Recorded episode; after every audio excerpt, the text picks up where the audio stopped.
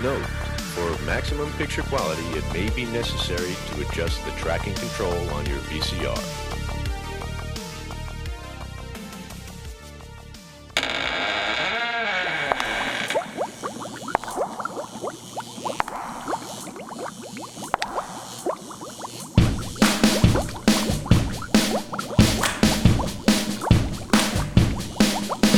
I was working in the lab late one night. My eyes beheld unearthly sights. From my monster from his slab began to rise, and suddenly, to my surprise, they did the mash.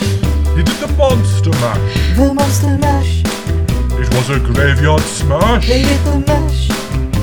It caught hard in a flash. They did the mash. He did the monster mash. Oh. And we are doing a Just Ghoul Tricking, a podcast where we're on a scary adventure to watch horror films all October, the spookiest month of the year. I am one half of your hosts, Mausoleum Dead Laney, and with me is... I am Oliver Bones. I have no, I can't think of a horror thing name. I'm totally rubbish with puns. I just broke Ollie. Come on, can you think of one? No, the only one I thought of was the first one you did. What, what did you Elvira? say last time? Elvira. I like Elvira. So how you doing? You okay? Yeah, I'm fine. I've had a weird week, um, but I'm okay. Yourself? Weird week. Well, you you finished your previous job, haven't you? And you're about to start your new one, aren't you? Yeah, I had a week of unemployment. so uh, not really... Not really doing much at all. Watching a lot of films. I did a lot of walking. That's what I did this week, really. Trying to relax. Trying to relax, but I've been trying to get myself to st- get, like go to bed at a reasonable time and also get up at a reasonable time because I don't want to fall out of the habit. But I already yeah. feel myself falling out of it within like four days or something, three days. So I'm not very good at that.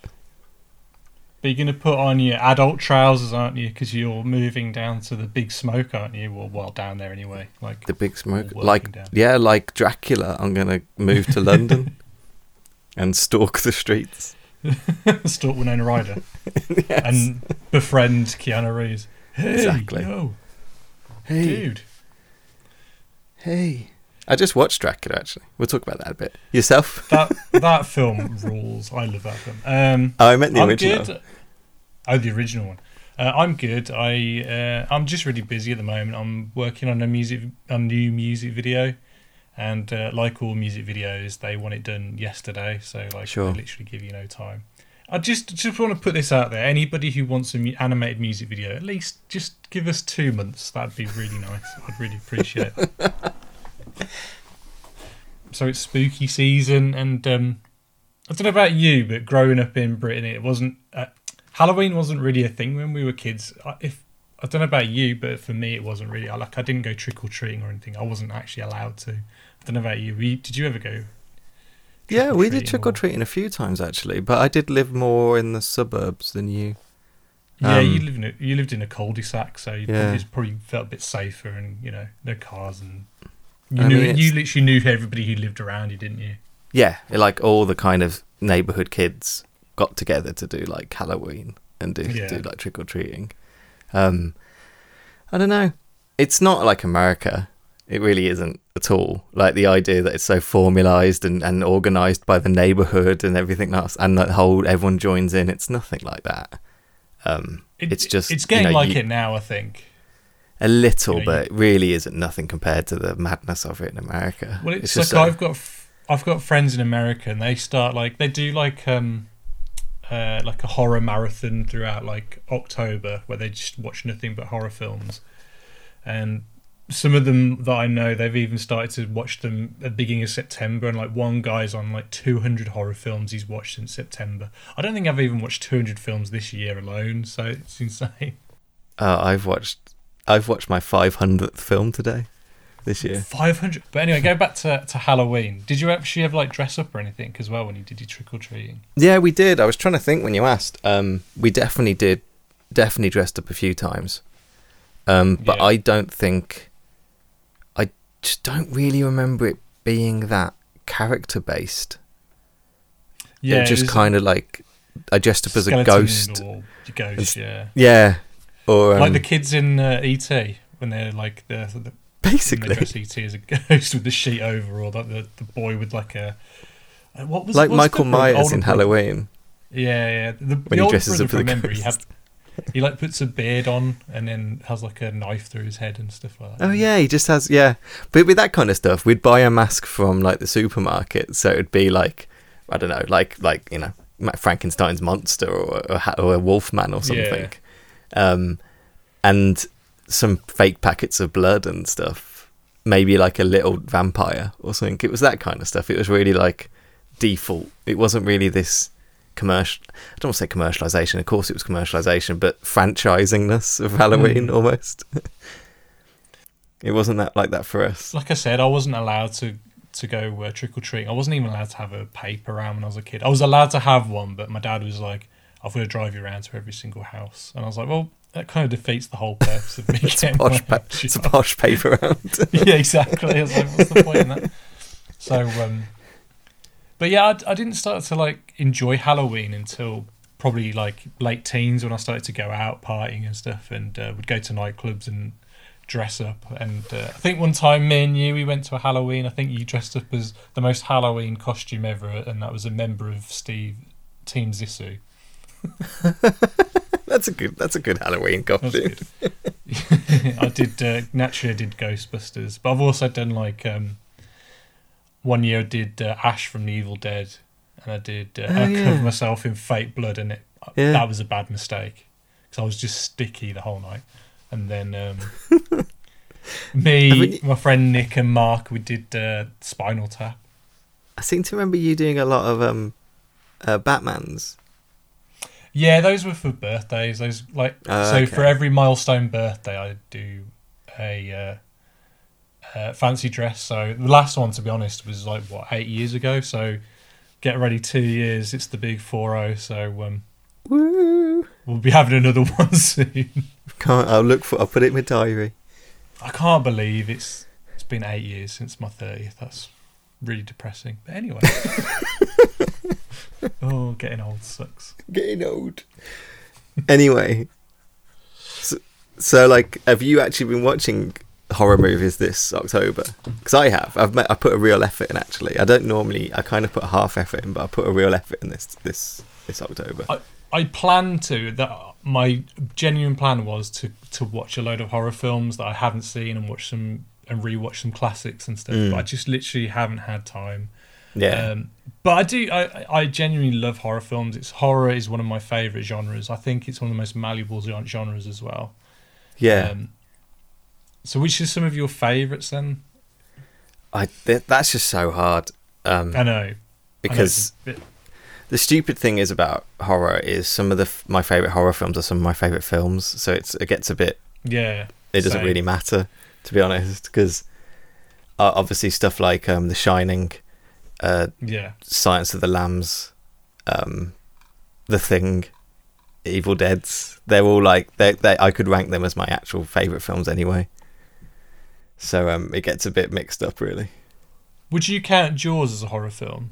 Yeah, I would. Yeah, because because I would, and that's definitely one of my favourite films yeah. of all time. I mean, that's pretty. I met someone the other day who hated Jaws and thought it was boring, and I was just like, what? That's but anyway. Weird. uh, There's a fine line with horror. Like you were t- talking about Silence of the Lambs. At what point does thriller become horror? Like, what's the what do you think the is the defining thing of that? Like, oh, I do not know. Do, um, do you know what I mean? Though, like, yeah. Is, at what point? Like, is Seven a horror or is Seven a thriller? What is Seven? I think Seven's a horror. Yeah. I don't. I think there's an element of I don't know. I'm probably talking out my ass here, but there's an element of like. Um, pomposity that comes with horror sorry that comes with people going against horror, this whole mm. idea of like modern horror films are now elevated horror, and it's it's just some some like we have to constantly separate horror out to its constituent like components um oh, okay. instead of just instead of just accepting the fact that horror is this big messy fun thing really. um Like, I love The Fly is one of my favourite films, you know? Like, and I that's as much as a horror film as, as as you were saying, like Seven, or as as much as um you know, Silence of the Lambs, but they're just very different treatment of of what's going on, of, of what the horror is. And thriller seems to be something that's more akin to kind of get your pulse racing, isn't it? Like thriller. Mm-hmm. Um, whereas horror is almost that wider genre above thriller, maybe. It's, I, so, I don't yeah. I don't know. We know, we don't have like a thriller month, do we? Like we don't have like it's not such a defined kind of uh, thing, I think, compared to just horror. I've got I've I, as much as I like horror, I've definitely got some massive blind spots, and like um, the one for me, like the one that I'm going to admit to now live on the podcast is I've never seen a Halloween film. I haven't even seen the first one. Which is really, insanity. really bad. Because um, John Carpenter is one of my all-time favourite filmmakers. Yeah. But it's because I don't really like slasher films. And I, I don't know why it is. I like slasher films. I just... Like, um, Scream, I enjoy Scream. But um, I don't know why. It's just something I don't particularly jive with slasher films. There's just something about it that doesn't really work for me. Like, I'm a big fan of, like... body horror and uh, like over the top blood effects and yeah, yeah. I always think of like that know, big splatter fests and, and stuff like that, and stuff yeah, that I know you're like, like the early Peter Jackson like, and stuff. The stuff that I know that when you're making it, it's super fun to make. That's what I kind of gravitate towards. Um, I actually, I love. I mean, I love Halloween, like, but um, I do really like folk horror. As well. Oh, folk, yeah, totally, yeah, like Wicker Man and stuff like that. Yeah, like I, I, Hereditary and Midsommar, I think I got those yeah, vibes definitely. to them and stuff like that. That's, I think, if I could pick like a genre of horror I like most, it probably would be like that kind of folk horror stuff. I think it's really cool and fun and and plays with elements of like history and legacy and mythology and supernatural and kind of like magic and stuff like that, that I like all that kind of stuff a lot. I really gravitate to anything that has those kind of elements to them. Put a standing stone in your film and I'm happy. Like, did you ever see The Hollow? The Irish kind of folky... No, I didn't. Yeah. That's not, that wasn't too bad. That wasn't too bad. It's kind of uses a lot of like uh, Irish folklore and stuff like that. Cool. So you might quite like that. I mean, it's not like uh, Midsommar and... Um, Definitely like that. But that's kind of like why I like uh, Hellboy and stuff, because it kind of goes into the kind of those, those elements, yeah, folky kind of. Because as I was saying, I've been trying to watch like the franchisings of this year, of, in like October, of what I've never seen mm-hmm. before. So I've watched all of um, Halloween.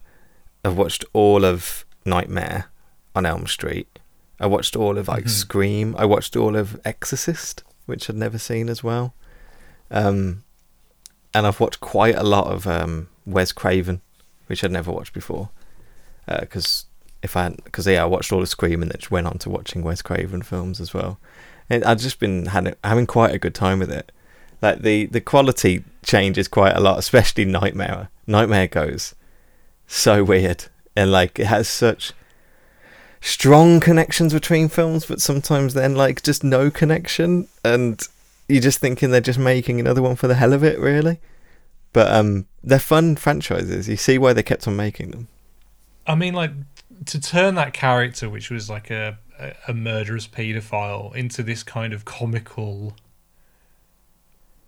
like, headlining character was just bizarre. Do you know what I mean? Like, it's so funny how, like, a character like that became, like, the star attraction of like horror, and I don't know, do you know what I mean? Like it's yeah, I mean it peaked when they did Freddy's Nightmares. You know, when he yeah, was like exactly. a crypt keeper type character on T V, just saying "Welcome to my new show" it's, and stuff like that. It's it's diluting it though, really. Like, don't you think though? And it kind yeah. of because I because like even though I said I don't really like slashers, I do like the Nightmare on Elm Street films, especially the first and the the third. Dream Warriors, the third one. Dream Warriors, the third one, yeah, and. And uh, new, I actually really like New Nightmare because it's one of the first kind of like. New Nightmare absolutely kind of. rules. It absolutely yeah, rules. Really... I don't understand any negative to that film. It's such a good, such a good like realignment I think, of it. I think the negative things you could say is like the the main girl. She's not the greatest actress and stuff like that. And if you're gonna go kind of go into that meta kind of. You know, you want strong performances. I think sometimes, and I think I mean obviously with Robert Englund, you're gonna get like a. a really good performance, but uh, she wasn't the best. I can't remember her I think name. She, now, I think she, I think she um puts on a really strong performance in New Nightmare. Honestly, she, I mean, it's been a while since I've watched that, but she was pretty bad in the fir- in the first and the third um, Nightmare films. But um, but uh, you're on about Heather Lang- Langenkamp, I assume. That's like, her name. Yeah, yeah, yeah. I I like her in New Nightmare a lot. I do. It's just this kind of rising menace of that film is so good, and and her like freaking out about the fact that like Freddy's back but he's actually scary now is like one of her lines. Yeah. Like I, it really works for me in a lot of ways, and obviously he took so much of what he was doing in New Nightmare and put into Scream as well. Scream, yeah, definitely. Um, which I just love. I think Scream is an absolute triumph. Yeah, it's like it's a shame again. Like the, I I really didn't like those sequels. Some people actually really love Scream two. I didn't personally really jive with Scream. I think Scream two is okay. Was, Scream three, Scream terrible. three was appalling. Scream four is awesome. It's awesome. It I really, really like four. I really rate four. I think four is a really good film. Um, I really would recommend it. I, don't, I think it just got buried because people got fed up of Scream. Frankly, like I didn't see it, and I love the Scream series, um, but it. I only watched it first time this, you know, this October, and it's really good, and it's aged really well. So I'm, I really do recommend four actually. Because, I mean, when did that come out? About ten years ago or nine years Probably ago? Probably something like that, like that, yeah. Yeah. So, like, to me, that doesn't feel that long ago. like, you know. And, like, because obviously you've got a new Scream coming out in a few weeks. Not a few, a few months. That and, January, um, yeah. And, um, like, they're all going, oh, they've brought everyone back. And it's like, well, they've, they've always brought them back. You know, they were in the last Scream, weren't they? Like, Nev Campbell, Courtney Cox, and David, David Arquette. Arquette. They were in the fourth one. Yeah, they were in the fourth one, yeah. I hope David Arquette does some of his wrestling like moves. He looks great in the in the trailer, I thought. But but he's like a I'm wrestler now, isn't he? So yeah, he's been re- he has he been wrestling, yeah. So I'm hoping he does some uh, chokeholds and stuff like that on the... Uh, I wonder if that, they will the have them split up, won't they? They'll have him and Courtney Cox split. Well, I think... I assume they were split when they did the last one. Were they together when they did Scream I thought they four? Were together when they did the last one still, yeah. I'm not sure. I don't know. But, I mean, fair play to them that they're, they're happy to work with each other, so... Oh, they're adults, I assume. yeah, that's true. Yeah, true, true. I'm looking for... I like um, I like the directors they've got for the new Scream. I wish it was called Scream five and not just Scream again. That's annoying. Um, but Ready or Not was a good... Um, it was a good horror film. Ready or Not's good, so, like, see what they do with Scream could be quite fun. And I, did, I actually really enjoyed Ready or Not. I thought that was good fun. Um, it is, and yeah. Is, is it Samara Weaving... Yeah, yeah, yeah, yeah. She was fantastic in that, and she's she has kind of like a Bruce Campbell kind of role in that, where she right, just yes. literally get like, like there's lot like I'm.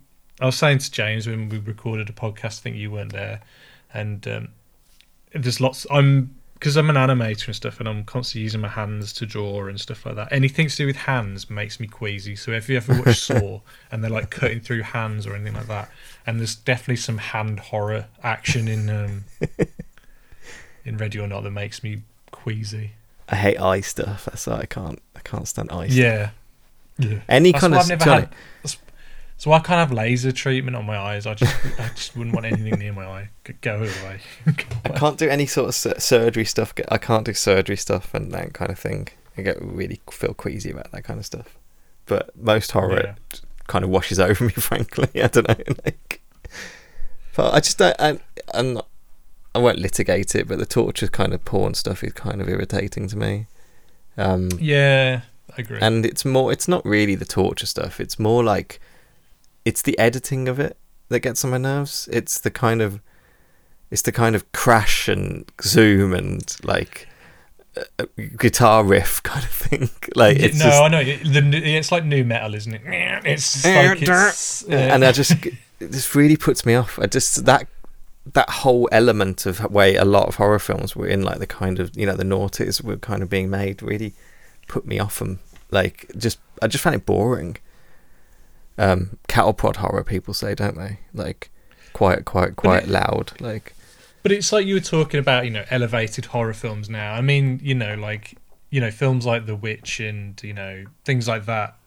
They're just so well thought out, though, now. And, uh, like films like that anyway, especially that I'd rather watch films like that which have got more more thought put behind them, and um, Do you know what I mean? And like Saw is just kind of, it's just all about what what fucked up thing can we do to a person next. And just, I just don't to, be, to be very fair to, th- to Saw, I'm not sure another franchise ever thought so hard about what they're doing, because these the the canon and lore of Saw and how it all connects up and which main characters are, are in it, and then bringing back characters from like eight films ago and all the rest of it is so fucked up in Saw. It's quite fun if you enjoy the franchise, like them piecing it all together, but like it's it's such a confusing mess for me. Yeah, but like I, you know, I don't think James Wan had like one of those big, huge, like, you know, a, a board on his wall with like red st- string everywhere, like tying everything together. I think, you know, he obviously just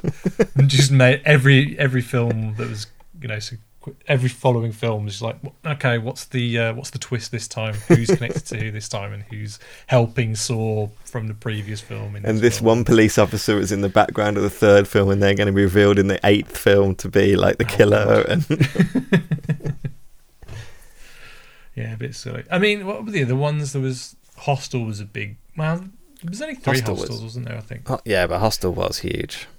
But like, I actually didn't mind the. I thought the first one was pretty good, and it's like I thought the thought the first maybe the first two Saws were okay. Um, the first Saw was good, just, definitely. Yeah. Is Host, did yeah. Hostel get remade? Was it that one that got remade? No, Cabin Fever got remade. Am I thinking of Cabin Fever? God, Cabin Fever. I remember Cabin Fever. Eli Roth was meant to be some saviour of uh, saviour of everything, wasn't he? Yeah, odd guy, odd guy, odd guy, very odd guy. But I think uh, I think on Sunday I'm going to actually sit down and watch the first Halloween film. Definitely do it. That's I'm going to do it. I'm going to do it. I, f- I feel terrible. It's like it's a pro- I'm saying it out loud now because it's it's shameful, and it needs to be amended. It's like I haven't seen many of the uh, Friday the thirteenth either. The only to tell you the only Friday the thirteenth I've seen. Is the one where he's in space. That Jason X, you mean? Yeah, which I actually yeah. thought was quite fun. It's, it's fun. And then you I, you made me go and see a Freddy versus Jason. I said, um, I'll only go and see it if you pay for my ticket. And you, to your credit, you did. Oh, God. So I saw that. That film's bad. But yeah. I don't really like the, the, the Friday the thirteenth films. I've seen quite a few of them. I don't really... I don't know, I don't really care about them. Obviously the big famous thing that like uh, um, he's not the killer in the first movie and stuff like that, but um, I don't know. They're fine, but I I think after the first two, even the second one, the second was just the first film again. And then it just, it, they go insane. Like there's a bit where like Jason's like this, get he's even like a demon worm, or he gets like a parasite, the demon worm thing. There's all that kind of stuff when he goes to well, hell I remember and things. A, I have I have recollections of a poster of his mask, and it, there is like a worm thing. Like yeah, I can't remember if mask. It's him or if he's just possessed by it, but I'm sure it's him. This is I'm going to get shouted at by horror fans now because I should know that.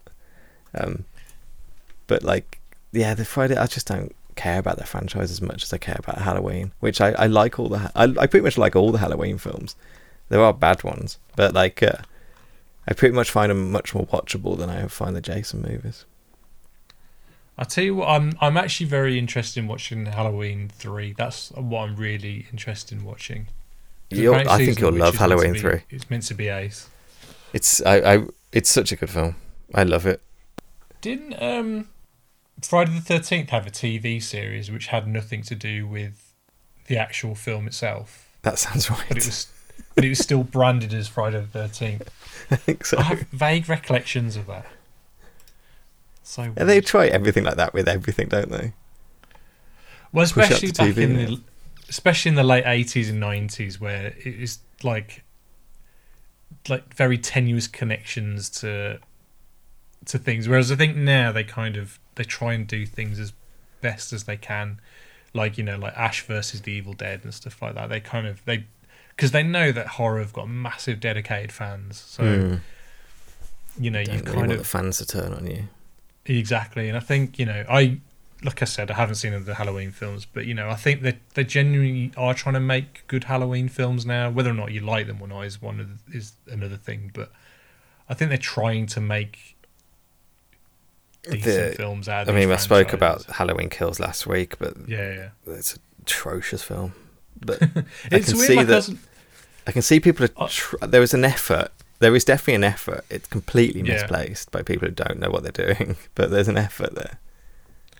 Because I was um, listening to some interviews with Jamie Lee Curtis the other day, and obviously they shot that film, I think, prior to the pandemic and all the kind of, you know, the George Floyd stuff and all that kind of stuff. Mm.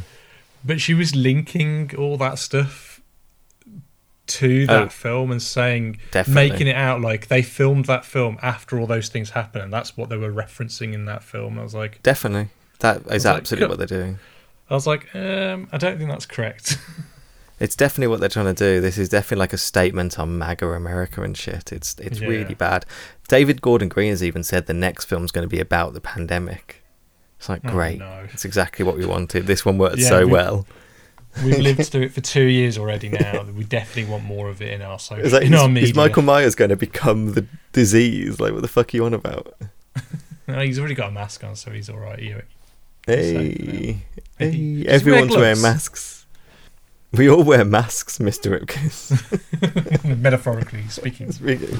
So, um, so what are we talking about today, then, Liam? What's what's what's on today's uh, document? Well, because um, we're we're talking about like um, we t- we thought they'd do these two Halloween episodes, and we did one from the eighties, is the series we just finished. So I figured, why don't we do one from the thirties, which is our next series we're going to go into, and um. There's pretty much nowhere better to go when you're doing the thirties than to deal with the two Frankenstein films. So, well, James Whale's two ta- Frankenstein films. So you get Frankenstein and Bride of Frankenstein.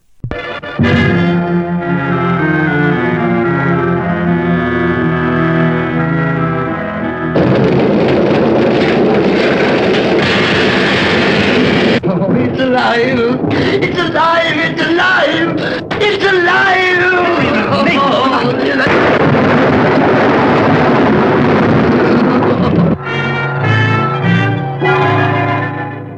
When this dead hand moves, the monster created by a man they called mad is turned loose to strike terror into the hearts of men.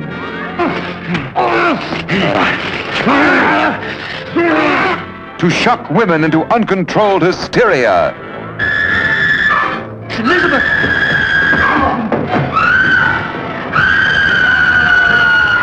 To prey upon the innocence of children. This is the story you've heard about, talked about, the spine-tingling, blood-chilling story that stuns your emotions. Frankenstein. Don't touch that.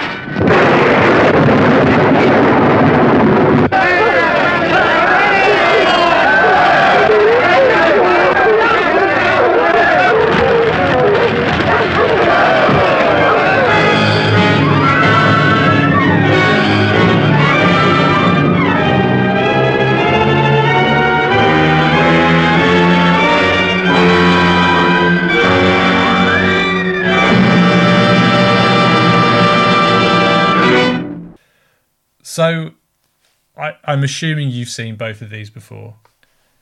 Like, these were both first-time watches for me.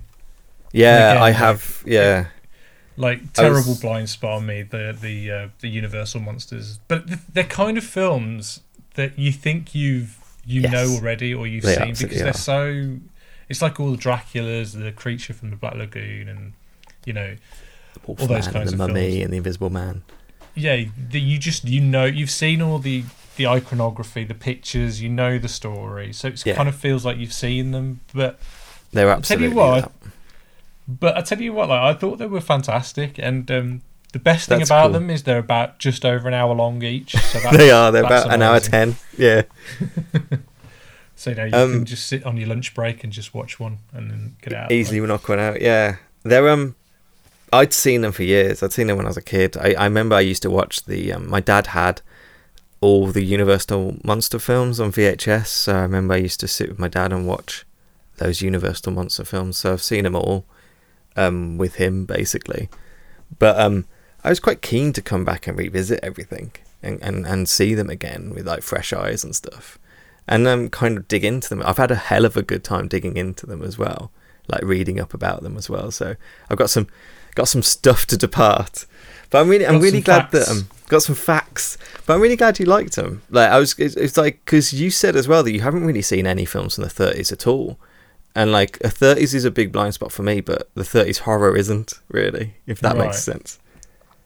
Um, but that's really cool that you like them because they're, you know, these are early films. Going eighties to the thirties, you know, like the eighties are old films and these are fucking old films, you know, like, and just like at the pinnacle of like the invention of sound cinema as well. So it's quite amazing that this is like what's coming out at this time. But I think it surprised me how watchable they are. I think, you know, it's just a great use of, like, sets and, you know, yeah, uh, production of, yeah. design and, you know, even the makeup for the time was really good. And, um, mm-hmm. you know, obviously, you know, they are older films and, you know, like, they're quite short, so everything's kind of over very quickly. So, like, in the second film, like, he has a, a relationship with this kind of, like, I don't know, religious man. And um, little hermit, yeah. You know. Yeah, or hermit, whatever he is, and you, you think, oh, okay, this might, you know, if this was made today, this that would be a much bigger part of a of a film. It'd probably last, you know, throughout the ma- majority of the film or something like that. But you mm. know, it's over within like a scene and a half. Do you know what I mean? It's sure. like it's, you know, it's it's it's just like light splatters of things as opposed to like, you know. But uh, they um they don't wait around. If they're, no, they're showing no, you like, something, they're kind of like, here's your theme. Here's what's going on. Have you got that moving on kind of thing? Well, it's you know? Like the first film starts with a funeral, and it's literally you see uh, is it H- it's Henry, isn't it? Because isn't it Victor in the books? It is, yeah, absolutely. And then there's an, another character called Henry, and they just swap the names around or something like that. Probably, I, I so can't sure remember where Henry comes from. Hen- I thought Henry was his friend, and they switched it or something like that, but. Um, I haven't so I might, read. I, keep... I have to say I haven't read Mary Shelley's since high school. So um, I read it I'm... at school as well. Yeah, and um, I watched the um, the Robert De Niro the, film. the Robert De Niro film, which yeah, that was not a very good film. It's interesting that it exists, but it shows like how powerful and like massive these Universal monster films yeah. were. You know, like throughout the nineties, they were constantly trying to. Remake them, so like they've you know, never stopped off... remaking them. They haven't like well, um, sixties, the seventies, like the nineties. They tried to do it again. They've been trying to do it for the last twenty years. You know, we joke about Dark Universe a lot on this, and that was all that was part of. They did Victor Frankenstein as well. Like they never stopped trying to do them. But in the nineties, they had the perfect opportunity with Francis Ford Coppola's Dracula, mm. uh, which I mean, we were talking about it briefly before we started recording, but. I absolutely adore that film, and especially yeah, the production wonderful. Design and stuff on that, and like, you know, the use of like uh, the kind of paper puppets, and then, yeah. you yeah. know, like the shots where he's reading the book, and there's like a model train going over the top of it, and all these kind of like insane like in-camera effects, and uh, like he's it's him going to town. That, but I like the fact that they got like a uh, I think it's either a Chinese or Japanese um, costume designer.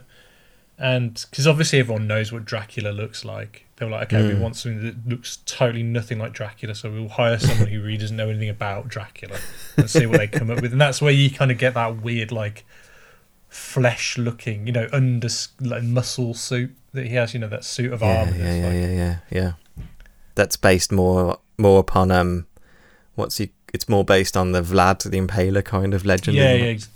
And it's so funny if you watch behind-the-scenes footage of that, because every time he moves, uh, Gary Oldman, his costume's just constantly falling apart, and it just made me think, like, whenever I'm making a film and, like, the character moves and his costume's falling apart, I'm like, well, if it happens on a, a Francis Ford Coppola film with Gary Oldman, and it's happening on mine. It could happen right. to me. It's, it's, yeah. But then, apparently, he was meant to direct Frankenstein or something, because he definitely produced it. I can so see him, could, yeah. Isn't so it, it could it, have been. Isn't it Branagh? Is it Branagh? He di- Branagh directed it in the end, as well as yeah. starring in it. And um, but if I remember, that one's a, quite a lengthy. It is. like, you know, build up, and there's a whole weird kind of like, not incestuous, but I think he's kind of got a sister by marriage, and then he's like falls in love with his sister, which is Helena Bonham Carter, if I remember. Some you remember weird shenanigans. Isn't that actually from the book though? Isn't it pretty accurate to the book? I think so. But, but like, I, don't quote me on that. I don't. Yeah, the only things I know about the book is very, very, very simple things I know about the book. The only thing I can't remember in that film is if there's electri- electricity used and stuff, because in the book there's no electricity used, and that was a result of these films, and so that's always been like.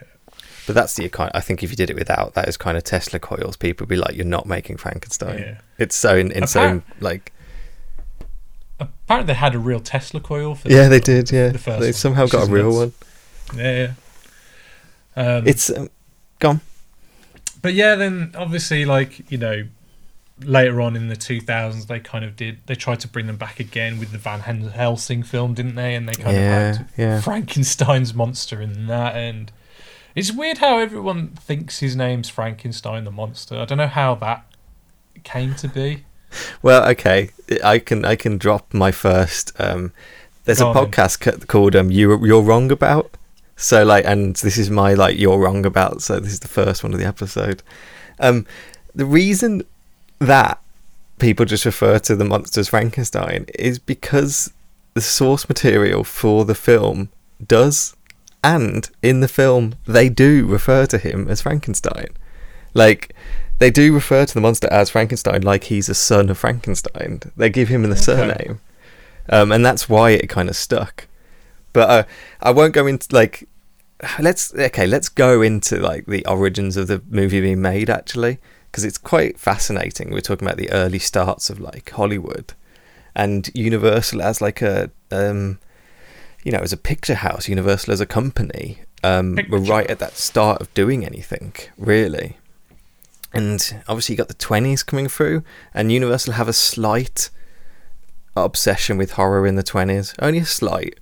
But they do, like, you know, uh, Hunchback in twenty-three with, like, Lon Chaney, you know, and that's one of their biggest things that's still playing throughout, probably when they started looking at other stuff to make.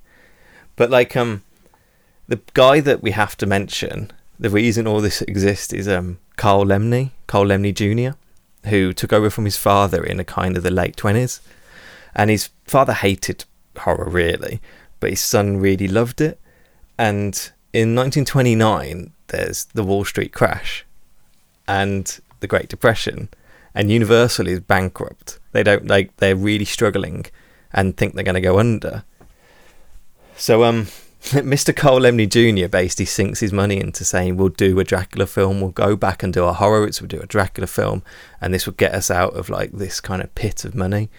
And to do this, instead of adapting the book, and this is important for Frankenstein, instead of adapting the book, what he does is he finds this really modest British touring production that was a stage production to, of Dracula. And this minor little play that was really, it was like a, you know, Dracula set in a room, in a drawing room, um, like set in a single house. He takes that and adapts it for the screen directly. So it changes Dracula from the kind of monster that's in the book to this like suave, like elegant figure of London, really. And he casts the, you know, the actor who played him on stage, Bela Lugosi. So, like, um, you have this kind of quieter film. It's really just about, um, I've heard other people say this before, it's a bad boyfriend story. It's basically, if you watch it, it's it's the father and, like, the friends going, she's dating this weird guy who's, like, not good for her. That's really what, like, Dracula's about.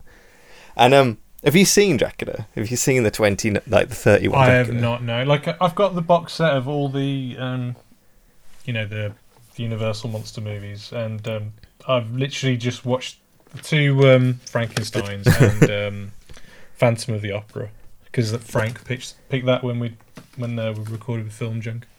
So like um, it's really weird. It doesn't have music because it's so early in the invention of sound that they. They cannot successfully merge dialogue and sound effects with an, an like a music track. Right, so the entire okay. so film's kind of... silent. Ah, apart okay. from when they go to, there's music when they go to a theatre. There's a, you know, there's a, a band playing, but like so it's diegetic. um, but right, like okay. the it's really weird because the entire film's silent. So you're just watching Bela Lugosi creep round these huge sets in absolute silence. And there's like creaks of doors and you can hear the footsteps on dirt and stuff like that. It's it's more it's even more of a silent film than watching silent film, really, weirdly enough. Because yeah, you have the music accompanied, yeah. don't you, normally? Yeah. And you have dialogue and stuff like that. And it's a very, it's a, it's really weird. I think it's harder to watch for us now because of that element of it. And they did actually, they added a, a score to it in ninety-eight. Um, okay. Uh, Philip Glass did it. So you can actually watch it with a score. Really weird. I weirdly. suppose if anyone's going to do a score, you, yeah, Philip Glass sure. one, you can't go wrong with Philip Glass. You can't go wrong. But um, it's it's also really weird. Like Dracula has like possums in his castle and like aardvarks and stuff, and I just never understood why they're there. Like they're these so, American like rodents, like. You know, like they use the same sets and stages to over film again, yeah. the Spanish version. Yes. Yeah.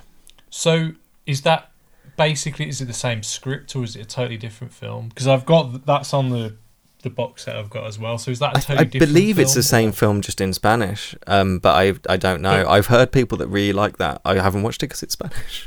Like, and is it, is it a different cast? Or? Yeah, yeah, yeah. It's yeah. a Spanish-speaking cast, yeah. So they were shooting two films at once as well. But... um. Big thing to say about Dracula and why it's important for all this is that Bela Lugosi fucking rules in it. He's really good. Um, I'm sure he's hamming the accent up. People say that like you watch it and he's got such a strong accent that you can't imagine him playing any other roles. And I'm sure he's hamming it up a little bit to play fucking Count Dracula. But he has got a strong like Hungarian accent. Well, and he like, is playing you know, a romantic lead as well. Like, But if you watch, you know, like Edward, I'm sure he didn't actually speak that strongly, like... I think he spoke strongly. I just think he hammed it up for right. Dracula, if you know, if you know what I mean. Like, and I think any portrayal of him is doing the Dracula rather than doing probably what Bela really sounded like. But I don't know. I wasn't oh, yeah. there. But it just seems to be one of these things that's probably more legend when you read about it. Like people are always going, he had such a strong accent. He wanted to be a romantic man, but the American audiences would never accept him, kind of thing. And like you watch him in. Some of the stuff I'll talk about in a second. His accent isn't that strong, like it's, but it is not American in any way. Um, but yeah, Dracula bullshit. Was, bullshit. Dracula was huge. It saved Universal, frankly. Um, there's a good stat: within forty-eight hours of it opening in New York in one theater, it sold fifty thousand tickets. Um, wow. It made like seven. I don't know what it is adjusted, but seven hundred k profit for them. Um, it was Universal's biggest release in thirty-one. Um, it saved, you know, it's, amid, it's the Great Depression starting in America. It saved them. If without it, we wouldn't have them. Like just just for context, I think the budget for the first um, Frankenstein was two hundred and sixty-two thousand dollars, which I think is the equivalent of like five million dollars now. Right. And it made twelve twelve million dollars then. So God knows what. Yeah, God knows. No. Like, that's an amazing return on your investment. It's, in, yeah, incredible. Um, so that's when they kind of went all in. Um, and throughout the thirties, they were, you know, they were horror film makers. They didn't just make horror, but that's they knew that would be their kind of, um, you know, their money maker, their target. Yeah. And the next one, Carl Laemmle Junior kind of... Um, uh, Green so this Knights is like their superheroes of now, isn't yeah, it? Really, pretty much. Absolutely like is. That, yeah. That's what they make to bring the money in, and they'll make little pictures now and again to get some awards or I don't know. It's also what they can't get over. Like you're saying, they keep trying to remake stuff. They have not been able to get over the fact that they had the biggest pictures in the world in the thirties with some of the most iconic characters that ever existed that we still think of their versions of. Like, you know, eighty years later. They haven't quite...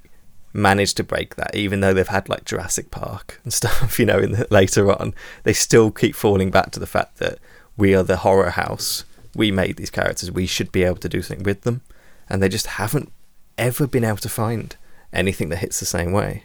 But um, yeah. So he greenlights Frankenstein, and um, initially they're kind of uh, they're, they're you know they're. they're You know, Todd Browning directs in nineteen thirty-one Dracula. He he goes on in nineteen thirty to do, to do nineteen thirty-two to do Freaks, which I don't know if you've seen either. I've seen Freaks, yeah. You've seen Freaks, seen yeah. Freaks. And a, a lot of way like um, that's Tom Browning's kind of uh, blank check. You know, like yeah. he goes off to, he does Dracula, biggest horror film ever. He goes off to do his own horror film and it completely bombs and freaks people out. And it's a, it's a stunning film that is hard to watch even now, I think is the best way to put it.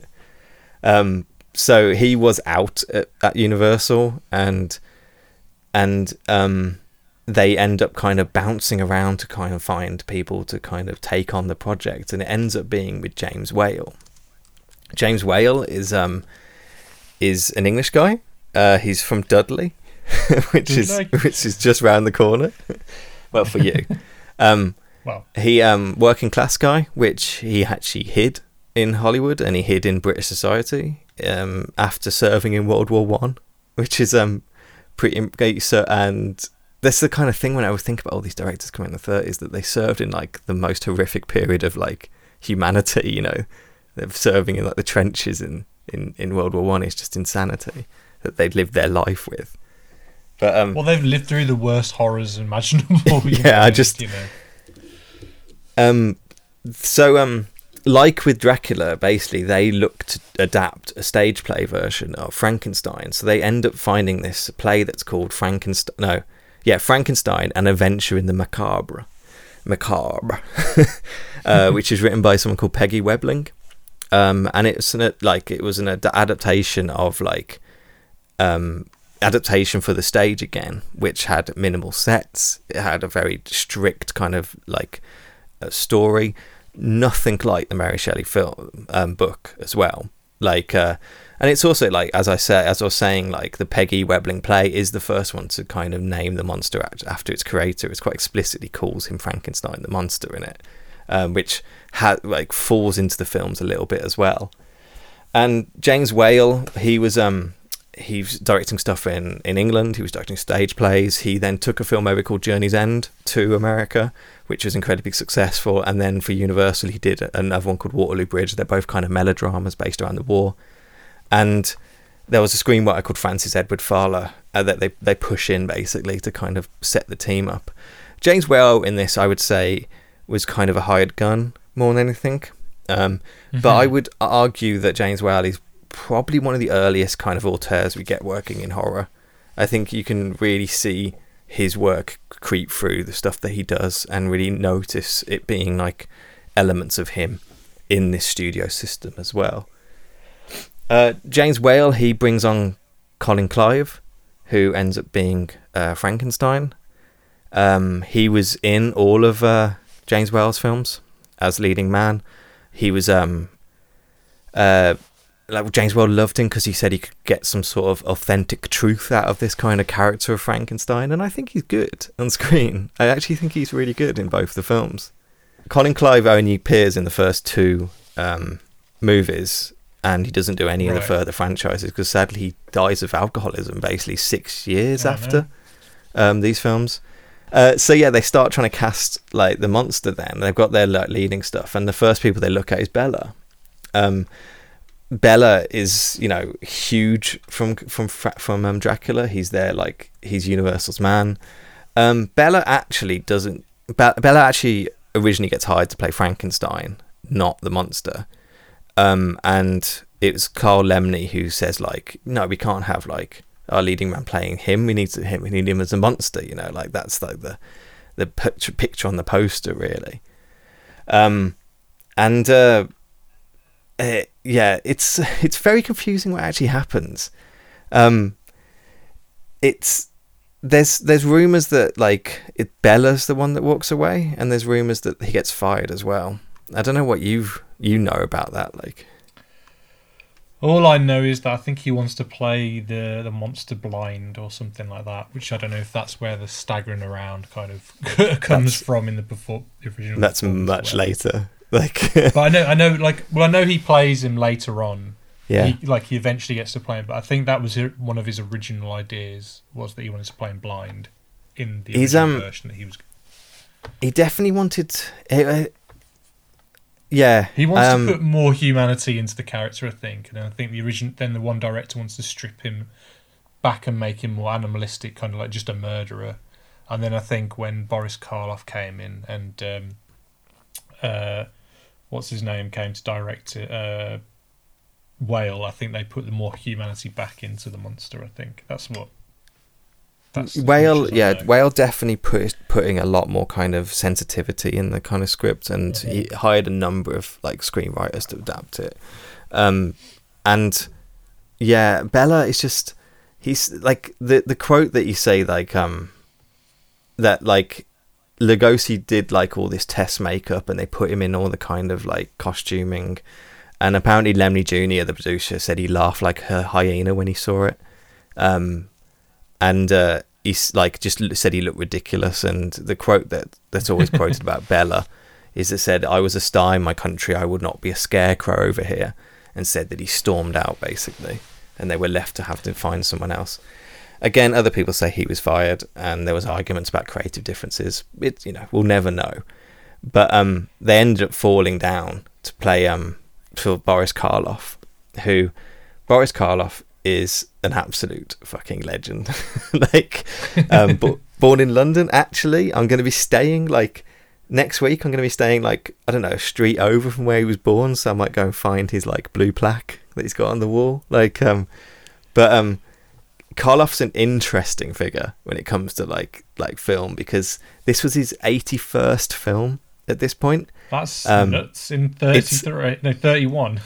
It's nuts. nineteen thirty-one. Uh, he's he was never ever the starring role. He'd never got his name above the title or anything like that. Um, he'd basically well, he didn't even on this one, did he? He got a question mark. yeah, yeah, he did. and then uh, and then like. He'd basically, his ancestry, he's got two parents that both have Indian ancestry to them. So he's he's a bit darker skinned and has kind of like what, you know, they would have considered like foreign features basically to him. So his Hence, whole career in Hollywood. The Mummy and stuff like that. And yeah, totally. That's why he plays like, yeah, those kind of characters. Yeah. But his whole career up to this point was playing those type of characters in films. It was playing like foreigners and like Arabs and Indians and stuff like that. Like, um, and. When he took this job, I don't think he thought anything about it. Like, he was basically obscure, struggling. But he's really, like, if you see him in interviews and you talk to him, he's really, like, he's a learned guy. You know, he's really sensitive, learned, quietly spoken, really thoughtful. He's a really, really great interview to listen to. And he, and um, he takes this, just takes this on, you know, like, in, in a way that I, I think is a benefit to the film. Um, Like, he's... like watching these two films, his face is amazing, especially in the first one, his face is amazing. And yeah. I couldn't work out what was going on with his face. And then the second one, I was like, it didn't it didn't look the same, and I couldn't work out what was the difference between the first and the second one. And obviously he's got more dialogue in, he's, well, he actually speaks in the he does speak one. In the second then, one, yeah. Which is I against Bella's, got... I mean, against um, Carlos' wishes. He. So he, I read he... that he had dentures. And so basically mm-hmm. he took them out for the first one, and that's why he's got the sunken cheeks. Yeah, that's and right. And then in the second one, he's got a more fuller, fatter face because he's got his teeth in. He needs to he talk. Has to speak. Yeah. But he says, like, he goes, like, the monster turned out to be my best friend. Like, he said he changed my whole course of my life. I was obscure, struggling actor, and then all of a sudden I get this opportunity handed to me with all the help and assistance I could ever ask for, and my career hasn't stopped think, since. Like, this is an interview, like, in the um in the sixties, and he says, this is thirty-two years later, and you're asking me about him, about the monster. Like, who could ask anything better than that? Like, he's an absolute credit to, like, horror films, monster films, you know, like, he, he takes on this role which is almost thankless, really, a silent role when you're covered in makeup. Um, you didn't think you'd get much from it, and I think, like, he becomes an icon of a way that is rare in films, really. Uh, that doesn't happen so much anyway, like, the kind of iconic look of him that everyone who's never even seen this film knows who that is.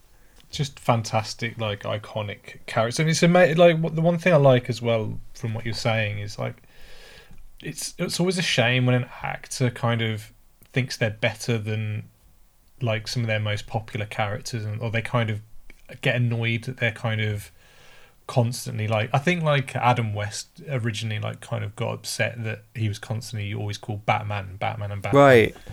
And then until it got to probably he's in his sixties or seventies, he's like, well, I may as well just embrace it now.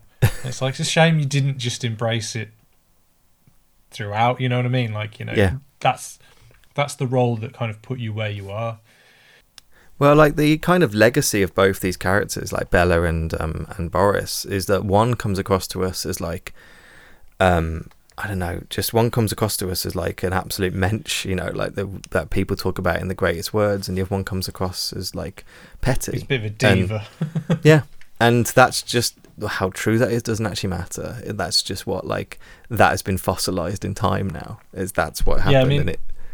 Like, I don't know if Ed Wood helps with that. Do you know what I mean? They kind of show sure. what.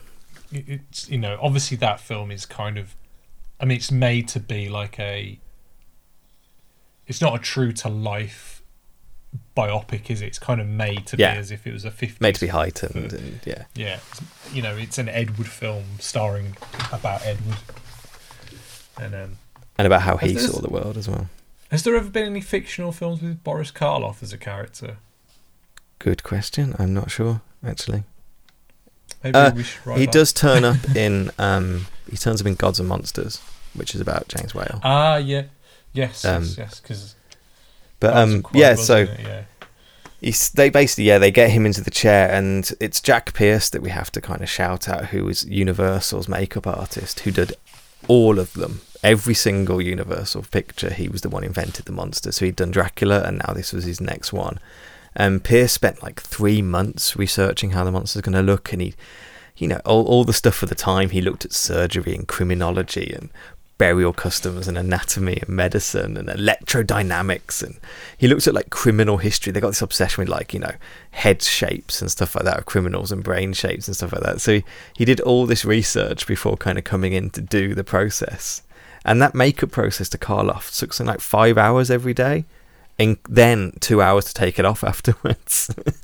um, they basically, the biggest thing they did is reshaping his skull with like layers of like um, collodion and cotton, like, and then covering it in like a grease paint with like then purple shadows and green shadows, and I mean, and then clip on net bolts and staples, and yeah, his forehead especially. Like, yeah, I tell you what, um, the the one thing I loved about this film was normally whenever you see like. You know, like how I was saying that these are characters that you just, they're just in the cultural zeitgeist, or yeah. you know, you know what they look like. You, you you don't even have to see in the film, but like the design of the monster, you know, you know, you have, you've got the Munsters. He looks like Herman Munster. Sure. You got Lurch, Lurch in the Addams Family. Yeah. Um, you know, there's con- cartoons and you know the Scooby Doo, and yeah. even the Ninja Turtles did action figures where I think Raphael was. The uh, was the monster and stuff like that, and um, yeah, even like Seven Soldiers did... of Victory in D C, that was from a few years ago. Yeah, totally. Or even like... Solomon Grundy, I guess, to a point. Yeah, yeah, well, yeah, to maybe. a degree. Yeah, yeah. Um, you know, they always draw him as this massive, huge hench figure. Yeah, and if you watch the film, he's kind of he's not that big. He's Boris very, Karloff is not as well. If you see him out of know, costume, he is not a big guy. You know, he's. He's kind of a bit broad-shouldered, but his arms yeah. look really long. Like they're almost yeah. like down further than they should be. Like they're down to his knees or something. Like he looks like a guy that's been stitched together. Like he's kind of got oddly shaped. Like he's probably got body parts that aren't fitting. Do you know what I mean? Like they're not the correct yeah. body part for that body. Yeah, yeah, that's the point. Yeah, and, totally. And uh, you know, his hands look a bit thin, maybe even a bit feminine or delicate, and sure. compared to like. His massive, huge forehead that they've had to cut open to ram this brain in and stuff like that, and and it just surprised me. Like, you know, I've seen images of him, but I've never actually seen it properly in motion in film, and it was just interesting to see how it's gone from this this version of it to what we kind of in our heads we see him looking like in these like cartoons and comics and or you know other versions like Munsters and stuff like that. Even like um, basically like even Pierce's own words is he says like I figured like Frankenstein isn't really a surgeon, so he would just kind of the, the simplest way would cut the top of the skull off. He described it like a pot lid, um, yeah, pop the brain and then stapled. then clamp it back on with staples, and that's just what he goes for in the costume, you know. Um, and yeah. I didn't. I wasn't until watching it this time that I realised those big staples along the forehead as well, because as you say, that actually isn't in most of the depictions of him. Yeah. They, they normally get rid of that. They just put the big kind yes. of box brain on. Yeah, or it's like sewn on or something yeah. like that. And you know, I've anima- I've animated them in a music video before and stuff like that. And you know, like, again, I hadn't seen it until until today. Um, but yeah, Karloff's performance, the, the makeup does a lot, as you say. You know, the big platform shoes he's wearing, the weird coat that makes it look like different body parts but, aren't really fitting on him and stuff like that. But like those those boots have, like, you know, like I said, like with every other feature, they've like now if if someone's playing Frankenstein, those boots are like Spice Girl height kind of shoes. Do you know what I mean? Like ridiculously yeah. big and beefy, and it's like, come on, guys. Turn it down a little bit. but, but um, I think it's just like with anything, like everything just kind of gets. I think. It, I think even in the second one, he kind of looks a bit bigger, and they kind of yeah. they've, they've overdone they it. They massively changed and improved the. Well, yeah. improve is up to you, but like the makeup for it, yeah. Um, well, the one thing I loved in the second one, if we can just talk about it quickly, is that um, they have like burn scars, especially on his arms and stuff, mm. and I think, I think. I don't know about it. It looked to me as if they kind of like throughout the film, it kind of like is healing a little bit, or you oh know, right, and, yeah. And he doesn't even have hair on the top of his head as much. It's kind of like burnt off a bit from the you know the fire and the windmill, the multiple fires he gets trapped in continuously. Yeah. Like it's quite. They they didn't plan to do a sequel at all as well, and like um they changed the ending. Well. They didn't plan to make a sequel when they were filming it, but Universal quite quickly decided to do a sequel, and actually they made him change the ending to make Henry survive. Uh, um, well, I don't know how thrown you off survive. The windmill. The way he lands on that blimmin' propeller, and then he just flumps to the floor. I'm sorry, you, you're not surviving that. but they, I do but, like they kind of do a bit of a bait and switch at the beginning of the fir- of the second one. Because obviously you watch the first one and then you know you know he's alive, and then the old man has a little toast to a future child or whatever. that and then, old his father, Baron Frankenstein. Yeah, and then it's the, the massive one, like campy kind of like comic relief in the first one. And then he's not even in the second one, is he? No, he's not at all. Which is totally like, um, yeah. And in the second one, they like the first like five minutes you think he's dead. Yeah. And then they kind of. Do a little bait and switch on you. You get Minnie. Is it Minnie they call her? Um, great actress, great Irish actress who does like she's doing the "It's Alive" line uh, right at the beginning. Really campy. It's alive. like to yeah, like, she's like the the handmaiden to the yeah yeah yeah. It's, they um, had to recast her, the the the wife, didn't they? Yeah, f- I think for she got ill or something. Unspecified like illness. Oh, okay. I don't know what that meant. I can't. I couldn't find any more information about, about that. But it's also, kind of you like don't, the Hunchback is not called, uh, isn't it? Igor? No, what's the? Yeah, Igor. Uh, we'll talk yeah, about the. His... We'll talk about the, the franchise after Bride as well, because that gets mad. Okay. Honestly, um, and that's when Igor becomes a character. It's so much okay. that we think about Frankenstein comes from the later films as well. But anyway, well, I think like, Young Frankenstein has tainted my mind a bit. Look, so I've, I've seen that film. Well, a lot of Young Frankenstein is based on the sequels as well. Right. Okay. That's the thing. Um, so I think that's why everyone obviously has seen that probably more than they've watched like Son of Frankenstein or Ghost of Frankenstein. Yeah. um, but yeah, like I was saying, like Shelley's monster is kind of a lot different. Like this film isn't an adapta- adaptation of Shelley at all, and the only thing I can really remind you and remind myself about Shelley's monster is is really he becomes educated, he learns loads of languages, and he basically talks lengthy lengthy talks with like um, Frankenstein about social issues and stuff. He goes into like in-depth commentary on like issues of the day and things with Victor. Um, it's basically like Mary Shelley is kind of like giving her own commentary through the book, really. Um, which fair play to her, like women didn't get, didn't get to give social commentary that often. Um, but like that monster is not present in the first film in the slightest. It isn't really, pre- it's not even present in the second film. They kind of like the whole kind of like childlike innocence of the character, and just like almost like a child is trapped inside like this kind of huge body, is a product of like Whale and a product of like of, of Karloff as well. And even like um that kind of his performance, he was just considered like the monster hire, as you say, like he got a question mark on the um, billing, and Universal didn't even think about him to to to point they didn't even invite him to the premiere. Um, they just forgot about him, really. And to the point, like in the second film, you'll notice that he's billed above the title. That's how much like this changes between yeah, those two films. Span of a few years, yeah. He's, he's now the um, headliner. And that sympathetic core they kind of pushed him, and heartfelt response from like, the audience, I think, was a bit of a surprise to to the studio, really. I don't think it was a surprise to Whale. I think Whale knew exactly what he was doing.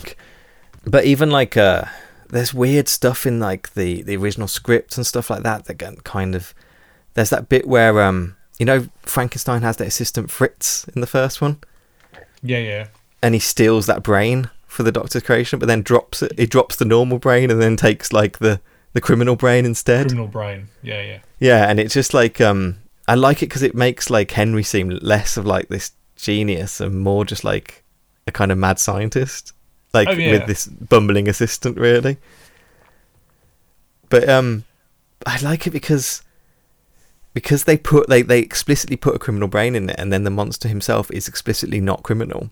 Like it's it's almost saying that like this idea about like the cliche of like an evil brain doesn't actually exist, uh, which is contrary to kind of like what everyone's saying in the film, because he only kills in self-defense or when he's accidentally threatened. You know, when he's you got um, Fritz waving the fire at him constantly when he's like uh, chained well, in the like, dungeon. They're like torturing him in there, like to yeah. him sit down and you know like kind of. And like you know, when he kills the young girl, he's it's in play, and it's like he's just he's just picking yeah. up, throwing the water. You know, like I don't know if because I don't know if anything was cut from that or something. But when he throws her in the water, yeah, it was kind of all of a sudden she's she's dead. I'm like, hang on a minute. Like, well, actually, no, you would have watched the the full the full one, but actually, yeah. it was cut originally. Um, what it, what did they cut out then? It's really weird. They basically thought the idea of killing a kid was too much, and so they didn't want to show it on film. So basically they cut at the point when the monster lurches towards the kid, and then they cut to the father of the kid carrying the body through the town. I thought that's um, even worse. It is even worse, yeah. If you watch it without actually just seeing what the monster does, you basically think, well, did the monster rape her? Did the monster kill her? Yeah. Did the like you know, like it leaves it just a big hole in your head of, of what happened.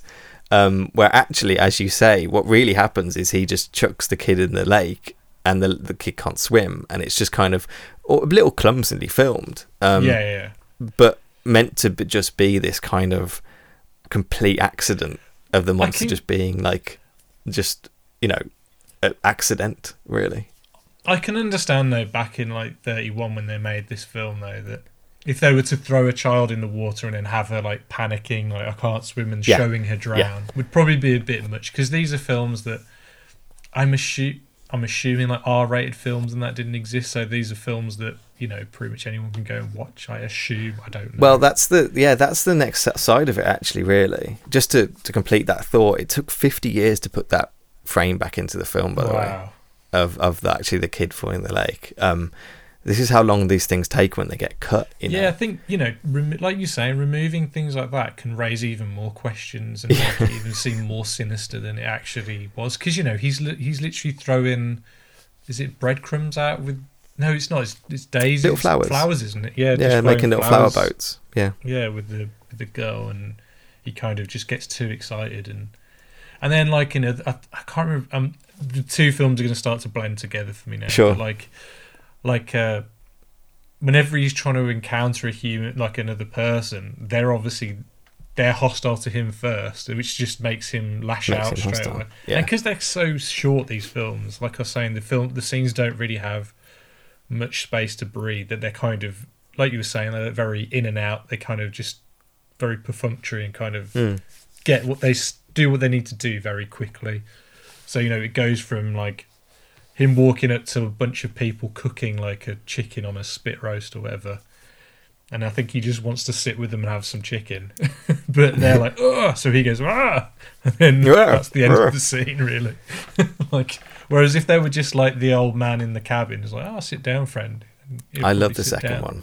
I love I love the second one so much. Um, Smoke, I love how it's, it's good. I love how he's just in wandering through the forest, uh, just trying to find someone. I think it's so beautiful. I love. I think it's beautiful. I love. How, I love what they do in the second film. Um, you just made me think about twenty things, but like the first one is like I think the fact that what you're saying is how he reacts to people is this rejection of actually what the plot's saying. The plot's saying that he's got a criminal brain and therefore he's a murderer, but actually when you watch the film and what James Whale is saying that this is a product of nature.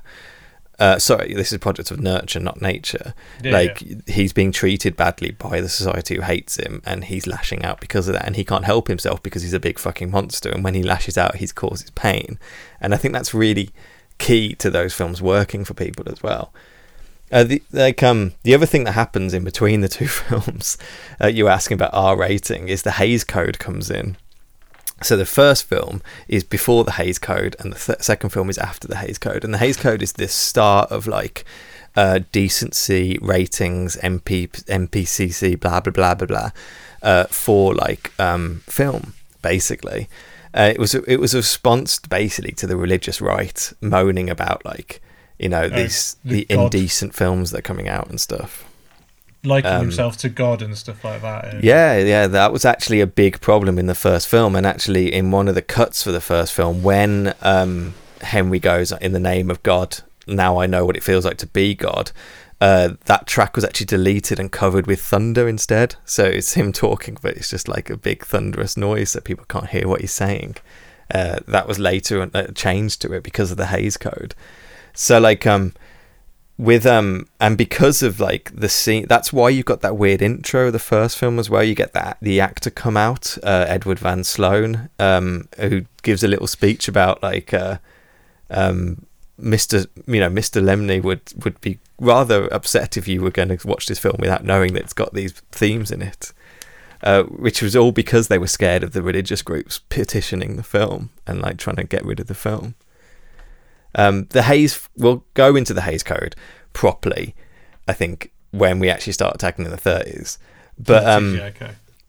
But like it does just kind of crack down on like what was actually kind of expressions of freedom and and like and storytelling in these twenties and early thirties movies, and it's quite explicitly how different films become when they get cracked down on by the Hays Code that comes in around thirty-five and stuff like that. And uh, sounds like became, the, uh, the comic, the comic book code that they kind of created, thing, yeah. and uh, what was that? The Seduction of the Innocent and all that. Yeah, kind of yeah, stuff. yeah. It sounds like all, all related. Um, the big thing that we should probably say, and this is kind of like related to the Hays Code, is that um, you get a change in attitude in Hollywood as well. And before the Hays Code, after the Hays Code, you get a big change in how people present themselves as people. And James Whale was openly gay in Hollywood.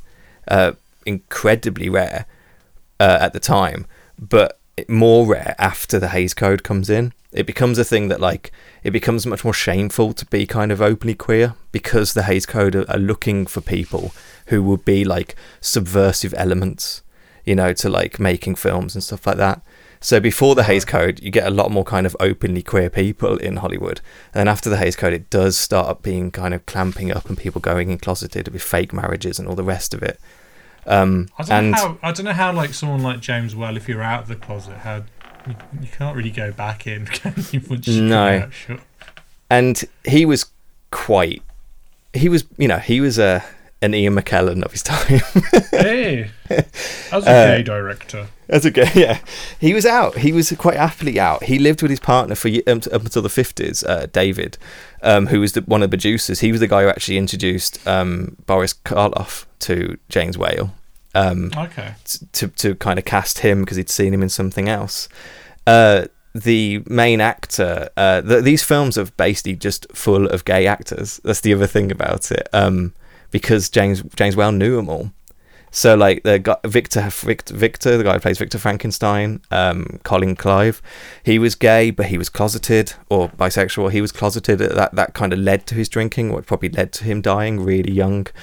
And then especially in Bride of Frankenstein, uh, the Doctor Pretorius, who is played by um, Ernest Thesiger, he was quite a fa- like again a quite openly kind of gay actor from England, and who specialised in like needlepoint. It just uh, he was like a brilliant needle pointer or something, okay. embroider. So basically off set, he would, after after filming these scenes, he would just sit in the corner of the set doing his needlepoint, which is, cause there's such an element of like queerness to these films, and especially Bride. Bride is an incredibly queer film, and I think that's mainly because whereas the first film, I think Whale is making, he's like a for hire. He doesn't want to do the second film. He has no interest in coming back and do the second film. Um, it takes a few years for them to get off the ground to even do it. Um, and he turns it down repeatedly throughout those years, even though he's still working for Universal. Um, well, yeah, he did Invisible Man and stuff, didn't he? And yeah, he did Invisible Man, which is wonderful. He does The Old Dark House, which I think we'll actually watch because it's meant to be a brilliant like um, horror film. Um, and he eventually gets talked into coming back and doing Bride. And the only reason he comes back and does it, if he, he goes, can I have creative control? Can I hire the screenwriters? You know, can I make this my film? And they just give him everything, because he, by that point, as I said, he was an auteur of horror. Like that, that the um sets, the look of those films, the expressionism, like German expressionism stuff. Yeah, I was like, going to say, like especially like you know the um, his like laboratory kind of set, and then kind yeah. of like just those kind of like hilltop sets, like the kind of the you know like. Like not rear. Pro- I think some of the um, uh, second one definitely. I think it's got some rear projection, like of the the wa- the fountain and stuff. Not the fountain, the waterfall and stuff. Like yeah. That. And um. But yeah, like um, like the, the thin tree, like just all the, the way the trees yes. are like you know just they're kind of like thin and ra- like cylindrical. There's no like branches like coming off of them and stuff like that. It's just kind of very simplistic and yeah, it looks fantastic. And um, he's like. Um, one thing that I've noticed is uh, Orson Welles gets praised a lot for showing the roof of sets in um, Citizen Kane uh, mm-hmm. because you never show the roof of sets. Like, why do you boot a roof? But it's in this as well. Both of these films, they show oh, the yeah. roofs of these sets and stuff like that. They show the full thing. These are like gigantic, impressive sets that he does this wonderful thing of um of. He does two things that I keep noticing in in his films, because I watched another James Whale as well. He does like um, cutting of the same shot when it zooms in. So when you first see the monster, it instead of like doing that thirty degree change, it cuts like quite close, bump bump into like the monster's face. Basically, it makes you kind of notice that cut rather than just it cutting like a film. And also like they do it a lot in Frankenstein's like home, stately home, passing through walls as well of the set to f- follow mm-hmm. characters walking around. And I just thought like those kind of like camera moves and those kind of like choices are seem really thoughtful and really unique in, and like almost kind of a bit more a bit more kind of um kinetic than you get from a lot of like thirties films. um I don't know, I'm quite impressed by James Whale. Like, basically I think definitely in the second one, there's definitely a lot more setups within sh- within scenes and stuff like that. But like, um, but just like the, the monster's reveal is fantastic. Like how he's kind of almost silhouetted at first. Yeah, for a long time. And yeah, then, and then he kind of cut to those like close-ups. Then like it's like just literally like there he is. Yeah. There's your yeah, monster. There he is. I think like I guess what I'm trying to get at with Whale is I think the films are camp. And like oh, it's not definitely. a term that we had in the thirties, but I think he's inventing camp. Like I think almost. the second, the second one definitely. Yeah. I mean the first, the second one, especially when you see the bride and like you know she's kind of got like that, like pharaoh kind of like Marge Simpson like kind of. Yeah, like Nef- Nef- Nefertiti kind of. Yeah, that's like the one, thing. Yeah. yeah. You know, with the white kind of, you know, it's very drag queeny like kind of. Yeah. Well, that yeah. reveal, Doctor it cuts to Doctor Pretorius, who just goes, "Ladies and gentlemen, the Bride of Frankenstein," in the campist like introduction thing. Absolutely, just not hiding it at all. Like that, he's playing that character. He's playing that character gay, like he is, oh, yeah. um, and that's like it's it's it's why like um, kind of historians or queer like kind of film people have got a bit obsessed with Bride over the years, because you. You're looking at code era films and they're not saying what they're doing, but they're giving you all the clues. And I think that's the point of it. Like James Whale's making a queer film. It's full of queer actors. He's got this film that's about two men making a child, basically.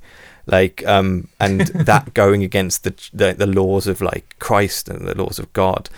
And more more exclusively, I think this is the why Whale like making these films, is the monster himself is just like this character that can't help who he is born as, and he's hated by the people around him and lashes out in anger because of it. And I think this is a that's a commentary of like Whale's life or his friends or what he saw in like communities in like, in growing up and stuff. I think it, it, he is putting these personal elements into a film that's like maybe on first look you wouldn't think would have personal elements to it. And I think that's well, what think really really puts Bride up there for me. You could you can definitely put a lot of that subtext on a lot of these like Universal monster films, like, you know, the Wolfman. He's uh, somebody else by day, somebody else by night. Do you know what I mean? Like, there's a lot of with these characters, there's a lot of things you can kind of put on them and kind of, you know, get get from them. I think. Yeah, I mean, um, it's that, you know, feeling alone in the world, you're shunned by humanity, but exactly, also. Yeah. But also rejected by your peers, which I think is what's really interesting about the Bride at the end, is she's the one person that should understand him, and he, she still rejects him as well. There's that rejection of your peers element that I think really speaks to Whale. I mean, he was he was living out outwardly at a time when even his partner wasn't out. Like it's it's I think it's and at the end eventually what leads Whale to space is stop making films. It's a bit more complicated than that, but it like it he does fall out of favour because he's quite proud about who he is at a time when you're not meant to be. Right. Like, just taking the film on face value though, and not, not looking into subtext and stuff like that. Sure. Like, I was kind of like quite shocked of how little the Bride was actually in the film. It's oh, it's insane, isn't it? It's the yeah. It's the final five minutes of the film. I was thinking they were going to like first two minutes. The first film. I thought they were going to remake the first film and just with a, a female one basically, and then, you know, and um, I was quite surprised that they actually did a proper sequel that kind of took all the elements from the first one yeah. and kind of built on it. And I was genuinely quite surprised they were going to do that, because I don't know what some of the early examples of sequels were, like actual like continuations of a first film. I don't know if this is one of the earlier ones. I'm sure there's probably ones before this, but um, I'm sure there is. But I, you're picking up on why I think you can label Whale as an auteur. Like when he yeah. takes over this, he's he properly thinks about he what a sequel would be. And thinks, yeah, like, how can I build upon this? And like, like, and then going to the end, like it's five minutes. Like you don't like she rejects rejects him straight away. But like, again, if they were to make this film now, there'd be that would be a, a lot. Mm-hmm. That'd be stretched out and there'd be more to it, I think. But like, it's it's literally just done within five minutes. It's um, I think it's she has like the last ten minutes of the film. I think is when she's introduced. I don't. I think maybe it's even like less than that. Honestly, start, I meant I meant like actually the start of the process. Oh, the, the, like, the yeah, when she's like raised up in the sky with yeah. kites and stuff, um, which um, is insane because as you the weird thing again is the bride's. Um, costume is so ridiculously iconic um for a character oh, yeah. that only exists in this film for five minutes. Like that's she kind that's of reminded w- me a bit of um the main character in Eraserhead as well, with the, kind of the hair with the hair. It's um and I'm sure he was influenced by these kind of these films when he was growing up. Lynch, I'm sure. Oh, definitely. Uh, like yeah I mean you, you see like Del Toro is the one that talks about oh, Frankenstein yeah. a lot. Like um, I read a lot of his little essays about Frankenstein. um, but it's yeah, it's it's. I think that's just I, I yeah I just think I don't know what I'm saying. I've got caught in a loop. I think um, basically Lewis, who was his partner, that like he, he he always says that like he was an artist, like he and. he he was a work of an artist and really thoughtful about what he's doing, and I think you can tell that in in in it. And I think Bride is such a bigger and weirder movie because of that. Like the bit with Pretorius when he has all those little hominu- homunculi homunculi like the king and queen and the and stuff like that in a jar and things, and he's introducing you to them. It's so um it's so weird and, and different, and like I love it. Like that kind of reminded me a bit of Jurassic Park, not the film but the book. Oh, apparently great.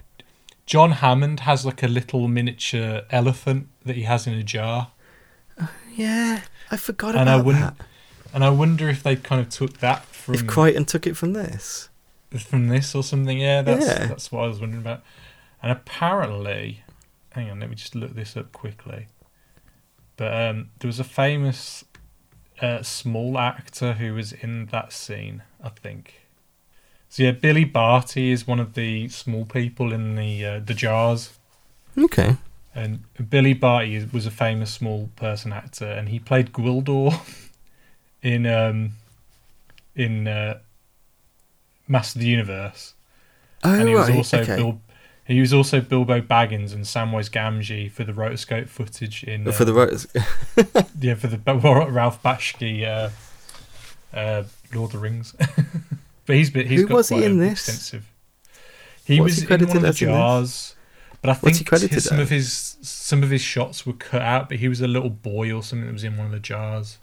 Oh, okay. Because I was going to say they're just full-grown adults; they're not actually small. That's what I was confused no, by. Apparently, there's like a, a great, brief shot of him, but it's his most of his performance was cut out of the film. But oh, okay. It's like I thought that the bride eventually was going to become was going to be. Uh, Henry Frankenstein's wife. I thought that's what they were going to do. They were going to kill her and use her as the mm. body. That's what I thought they were going to do. I think if they were to do that nowadays, they would have used this. But I think, I'm pretty sure in the book, the original book, they do make a female, but they kill her remember. before she ever becomes alive, I'm pretty sure. So they took some elements from the original book in the second one as well. For this, for this There's film. definitely changes and, to the ending of the film that... It's actually a bit difficult to unravel. Um, the there is suggestion that Pretorius did kill Elizabeth and use her heart in The Bride, and that's meant to be in the film. And I've read people saying that this was Whale's intention, or it Whale took it out at the last minute. It's hard to, you know, it's hard to get like an understanding of what it is. Well, they definitely wouldn't have used the body, I don't think, because obviously it's no, no, it's about the heart, start, and. Yeah. And I think the actress Elsa Lan- Lanchester, she also plays um, Mary Shelley at the beginning of the Mary film. Shelley at the beginning, yeah. yeah. And also, she's married to... Here we go. She was married to Charles Lawton, who directed yeah, yeah. Night of the Hunter. so yeah, going totally. back to...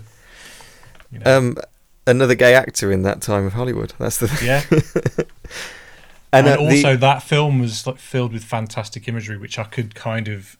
picture yeah. with this film, you know, like the, kind of all the woodland scenes and stuff like that. Yeah, and, yeah. Like all the expressionism and German expressionism and stuff like that used in that film. Yeah, if Whale went on and was still making films in the sixties, so for that, mm. what what would he what be, that become or something? Like, yeah.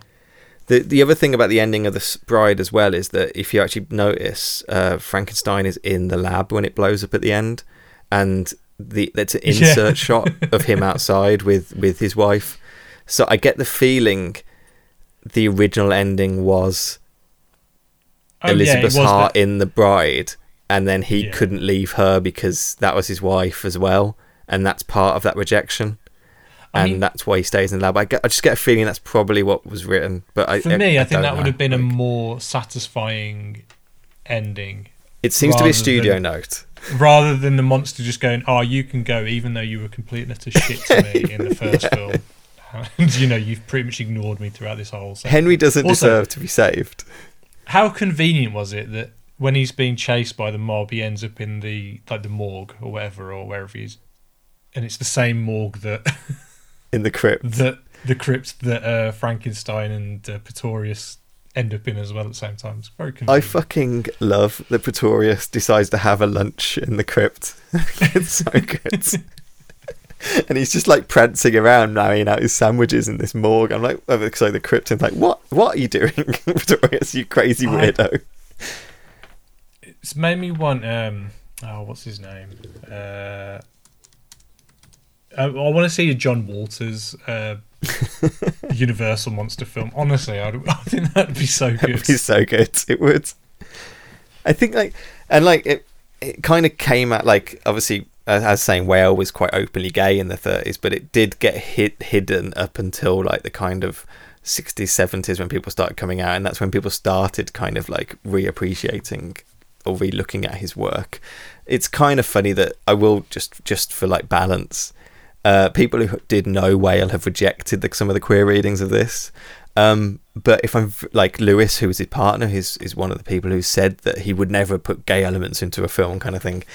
But like, um, I think I sometimes think... those things just naturally come out. Do you know what I mean? Well, exactly. Not, uh, just it's just the way you think and the way you are. Like, you know, you can't help but kind of put yourself in your films, really, even if you you try not to. I think sometimes, you know, it just happens.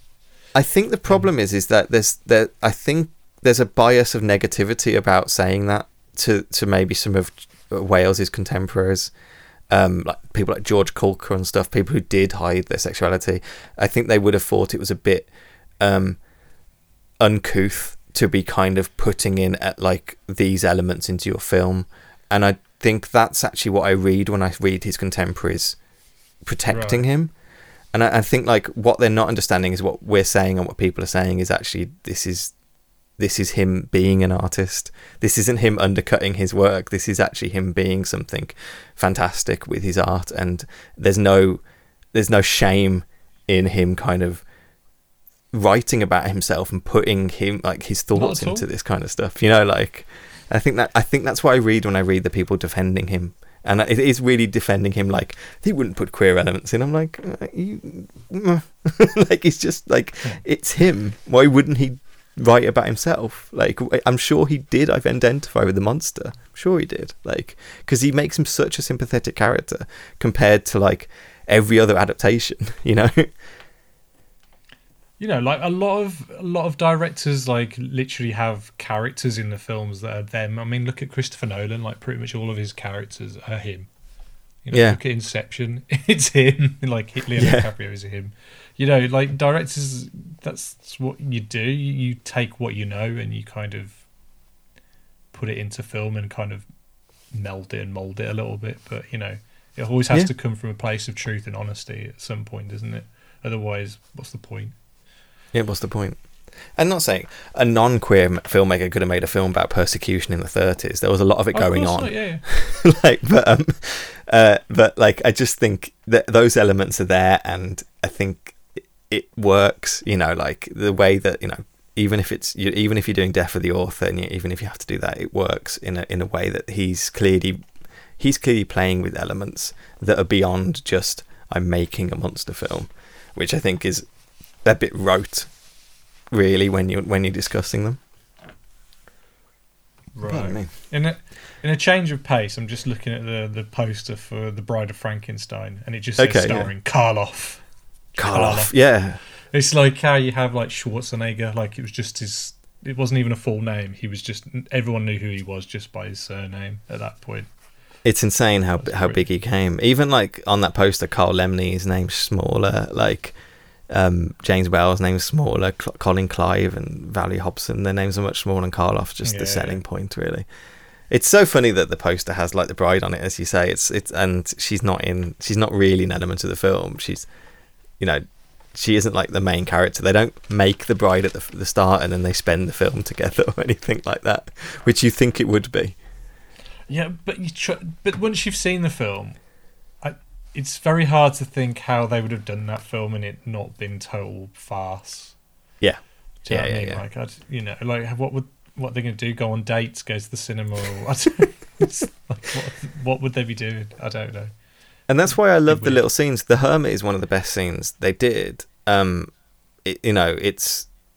I love teaching him to talk. I know well, Karloff hated it, but I love the little, like, you know, he, I can't see you. You'll just be my companion.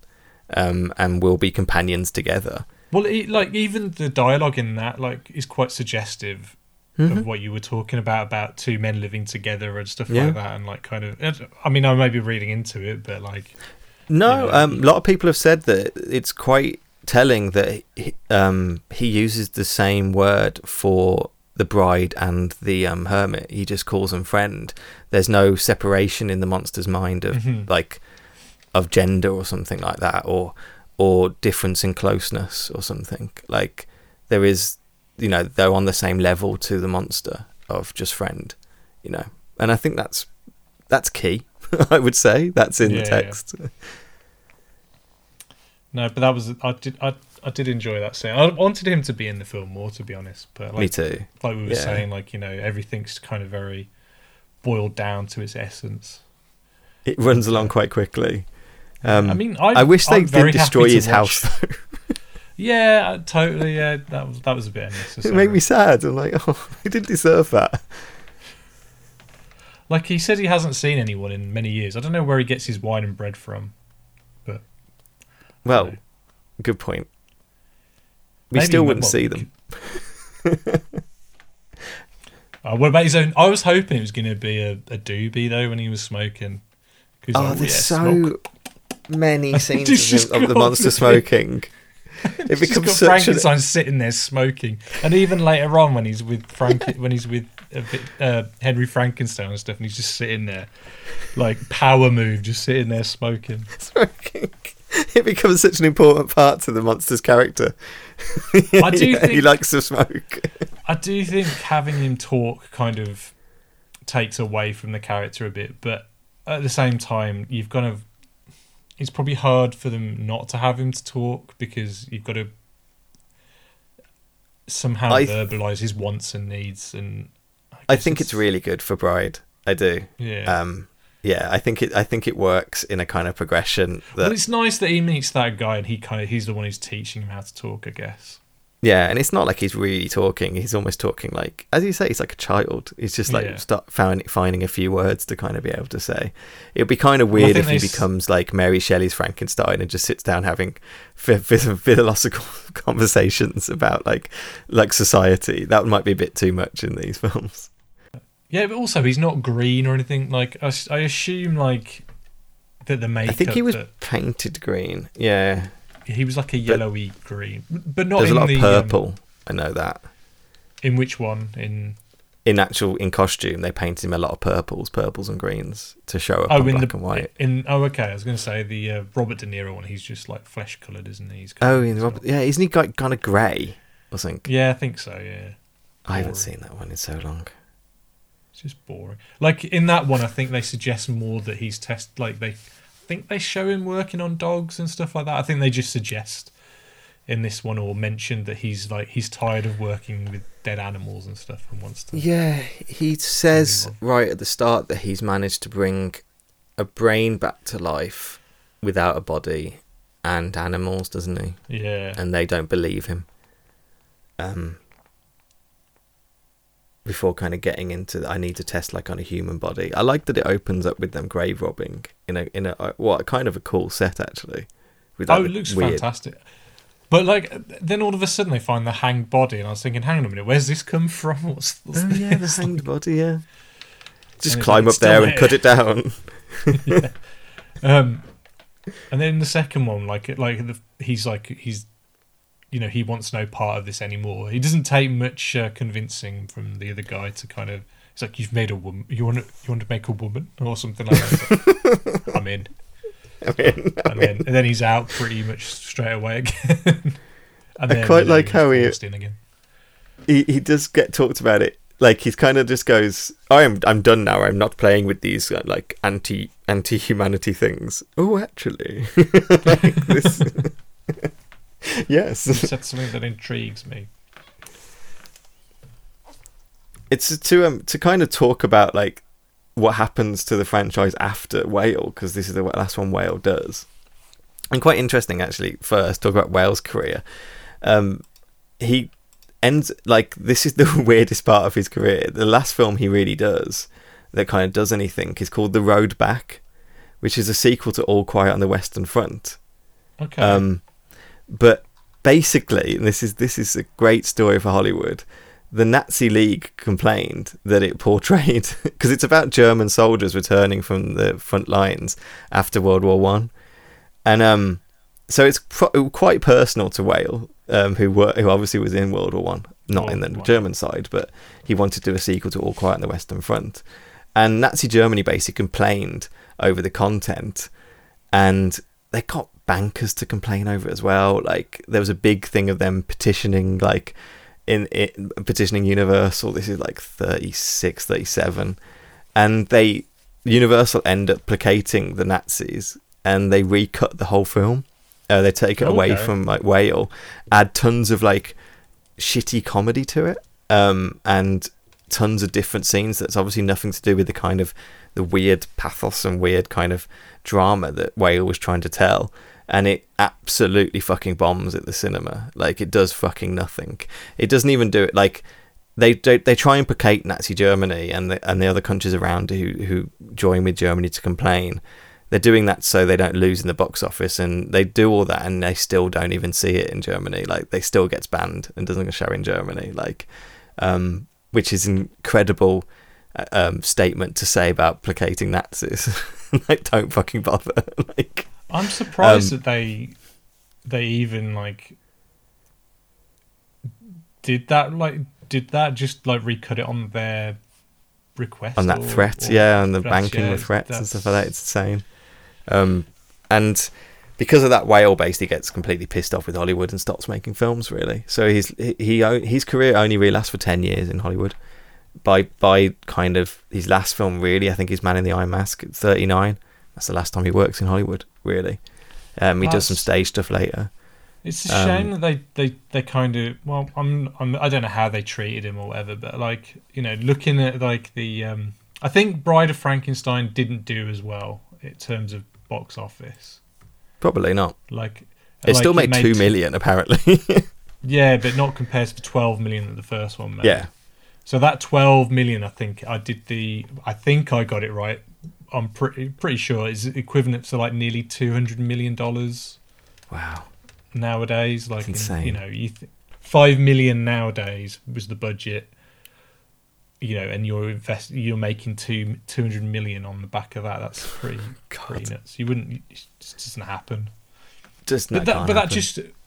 Well, I mean, it kind of does a little bit with horror nowadays. Like, you know, you look at all of sure. Um, James Wan's films, like his horror films, he keeps those budgets quite low and his profits are really big, like, you know, compared to like your Aquamans, which I know make probably more, like, you know, they were, they're in the billions, but they also cost hundreds of millions to make and hundreds of yeah. millions to promote, whereas horror films don't, you know, don't take that yeah cost, but they make so much profit. He was um... is why, like, you know, like it's why Bruce Campbell and and uh, Sam Raimi made their first film as a horror film. They're not horror guys, but that's what yeah. they knew they could sell and make money from. Horror does sell. Yeah, it does. It's it's, like, it's weird. Like, people love horror because you can have yeah. like people don't like crap comedy. Crap comedy doesn't work. Yeah, you know, crap action films don't work. You know, I'm sure there's a niche market for people who like shit action films, but people love shit horror films. Yeah, you know what I mean. Like, you know, people will watch horror films that have, they will watch horror films that were shot on videotape or digital eight camera or whatever, because, you know, it's for some reason there's just something about horror that people love, all kinds, good, bad and ugly. I mean, Corman was still using Karloff well into like the fifties, sixties, doesn't he? One of his last films with with Jack Nicholson, isn't it? Um, like no, it was just, the Grinch. He was the Grinch, just selling it on the back of this film. That's really what it is, yeah. as well. Just selling on the back of this, still like promoting it because he knows people will go to drive-thrus or or what have you to go watch horror. They'll they'll go find it because they, they have such fondness for these these horror films and stuff. But say like um, he, he like he didn't fall out of favour until The Road Back, where he clearly really had a, a fallout with the studio because they were placating right. the Nazis, and I don't think he agreed with that. Fair play. No, that's um, fair. And and also, it's also because. Uh, as I say, the production code coming in, he fell out of favour just being out in Hollywood as well. Whereas his contemporaries, people like George Clooney and stuff like that, weren't. And I think that made it more difficult for him to get work. Um, but it's insane to look at like ten years in Hollywood and he's like got something like twenty films or something, you know, like, because they just make like three a year, four a year and stuff like that. But um, some of the film I watched some of them today. He's got a great film called Remember Last Night, which is about like...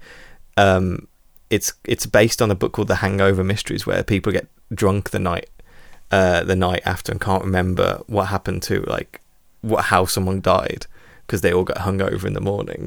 I was going to say, um, it sounds like those shit comedy films. Yeah, I know. And uh, he, he did the f- he did the first recording our version of um, Showboat, which is really hard to find because Universal redid it in the fifties and they basically got rid of all the copies of the thirties film uh, oh, to wow. sell like the new one. Um, but it's um, Showboat's the one, the, the the musical with Old Man River in it, so you'll probably know that song. Yeah. yeah, yeah. Um, and it's really good. I watched it today, and it, ignoring the very pointless blackface scene, minstrel scene in the middle of it, which was completely put in for the thirties audiences, um, it's actually really good. And you can, and like, you can send, like, some of the shots that he chooses to put in, they're so, like, visually striking, and and playing with shadows and stuff like that, even in a musical, you know, he's not making horror at all, is really cool. And and I've just, I kind of wish he was, he'd made films more, really. They had more, like, freedom with that.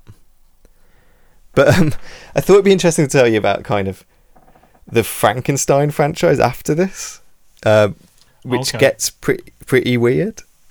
um, so, like, it's not immediate. It's not like, it's because Dracula never really got proper sequels. Um, they did, like, Daughter of Dracula and Son of Dracula and stuff like that. Um, it it's they're not they're basically like the same film with another vampire, really. Um, they're just not they're not quite so, like, thematic in their kind of sequels. But the um the first like the first one after um. Uh, after uh, w- uh, Whale is um, Son of Frankenstein in thirty-nine, and it's a bit more surrealist. You know, this is much more gothic expressionist. This is much more surrealist. They have these giant staircases and and like weird, like very Tim Burton-y kind of like um, like twisted doorways and stuff. Um, Basil Rathbone comes in to play Frankenstein because Cole was dead by this point. Um, sorry, what did you say? Was it in colour? No, no, no, no. It wasn't. Okay. Um, There, um, Bela, this is when Bela Lugosi joins the cast, though. So Bela Lugosi plays Igor, um, who's like the hunchback assistant, and um, he's kind of like becomes the main character of the Frankenstein films. So he like like basically Bela comes in and takes over the franchise. The monster is really barely in it. Um, he's a, he's mute again because Karloff basically insisted on it, um, and he doesn't really have anything to do. But they kind of give him superpowers. Like, he becomes really strong at this point, and he becomes like um, immortal as well. And uh, and um, it, it by the end of the film, Igor and Igor's trying to get like uh, to, the monster to kind of like destroy things on his behalf, and they get into a fight, and the monster gets dumped in like a sulfur pit at the end of the film and dies. And that's the last time Karloff ever plays the monster. Okay. So then you get like Ghost of Frankenstein in forty-two, which you get Lon Chaney Junior, who was the Wolfman. He t- he comes over and takes over playing the monster. Um, Bela, again, is kind of the lead character now, playing Igor. And he's like, he wants his brain to be put into the monster's body so he can become super powerful and, and have everlasting life. He even says, like, he's going to take over the country, like like dominate the world by being the monster. Um, and it's weird, but somehow Igor gets blinded, and then when his brain gets put into the monster, he's still blind. Like, I don't know if the blindness was in his brain, apparently. Okay. Um, um, but he then starts talking and sounding exactly like Bela Lugosi as well.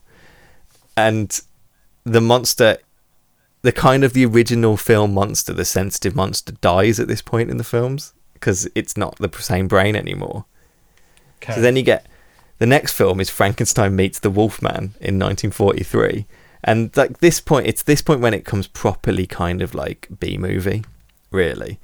Um, so Lon Chaney, instead of playing the monster, Lon Chaney's well, Lon Chaney Junior is back to playing the Wolfman, and Bela is now playing the monster, um, looking like Bela Lugosi, sounding like Bela Lugosi, and. He wa- he he spends the entire movie wandering around with his arms outstretched because he's blind. So he's got his arms outstretched and he's feeling the walls, and he's one- he's stumbling around, not being able to see where he's going, which is kind of where that Frankenstein walk comes from. The um of like the stumbling with the arms outstretched. It comes from these later films for some reason. Yeah, because he kind of more staggers around, isn't he? In um... yeah. in these first two ones, like, he's a guy who just doesn't know quite how to move each individual limb properly. Yeah, because he's one leg short of the other, and the other like, yeah. one, like exactly like. But yeah, later on he becomes this proper like oh arms outstretched. He can't talk as well, so it's just the uh. Um, and the Uh, the, but the, however, the plot point about him being blind actually gets cut from the from the final act, final like script. So it never actually explains that he's blind in the film, and he just spends the entire film stumbling around and not being able to touch anything. And and yeah, I don't know. The the kind of the whole soul of the monster kind of goes. He can't speak in it, which is so silly because he was speaking at the end of Ghost of Frankenstein. So he just stumbles around blind, crashing into things, going for like the whole film. And it's when they're just playing on the fact that meets the Wolfman, and they, this kind of what it becomes. So forty-four, which again the following year, notice how like, you know, they just come out year after year at this point, is House of Frankenstein. And Boris Karloff actually returns for this one, but he's playing a character called Doctor Neiman, who's basically a fake Doctor Frankenstein.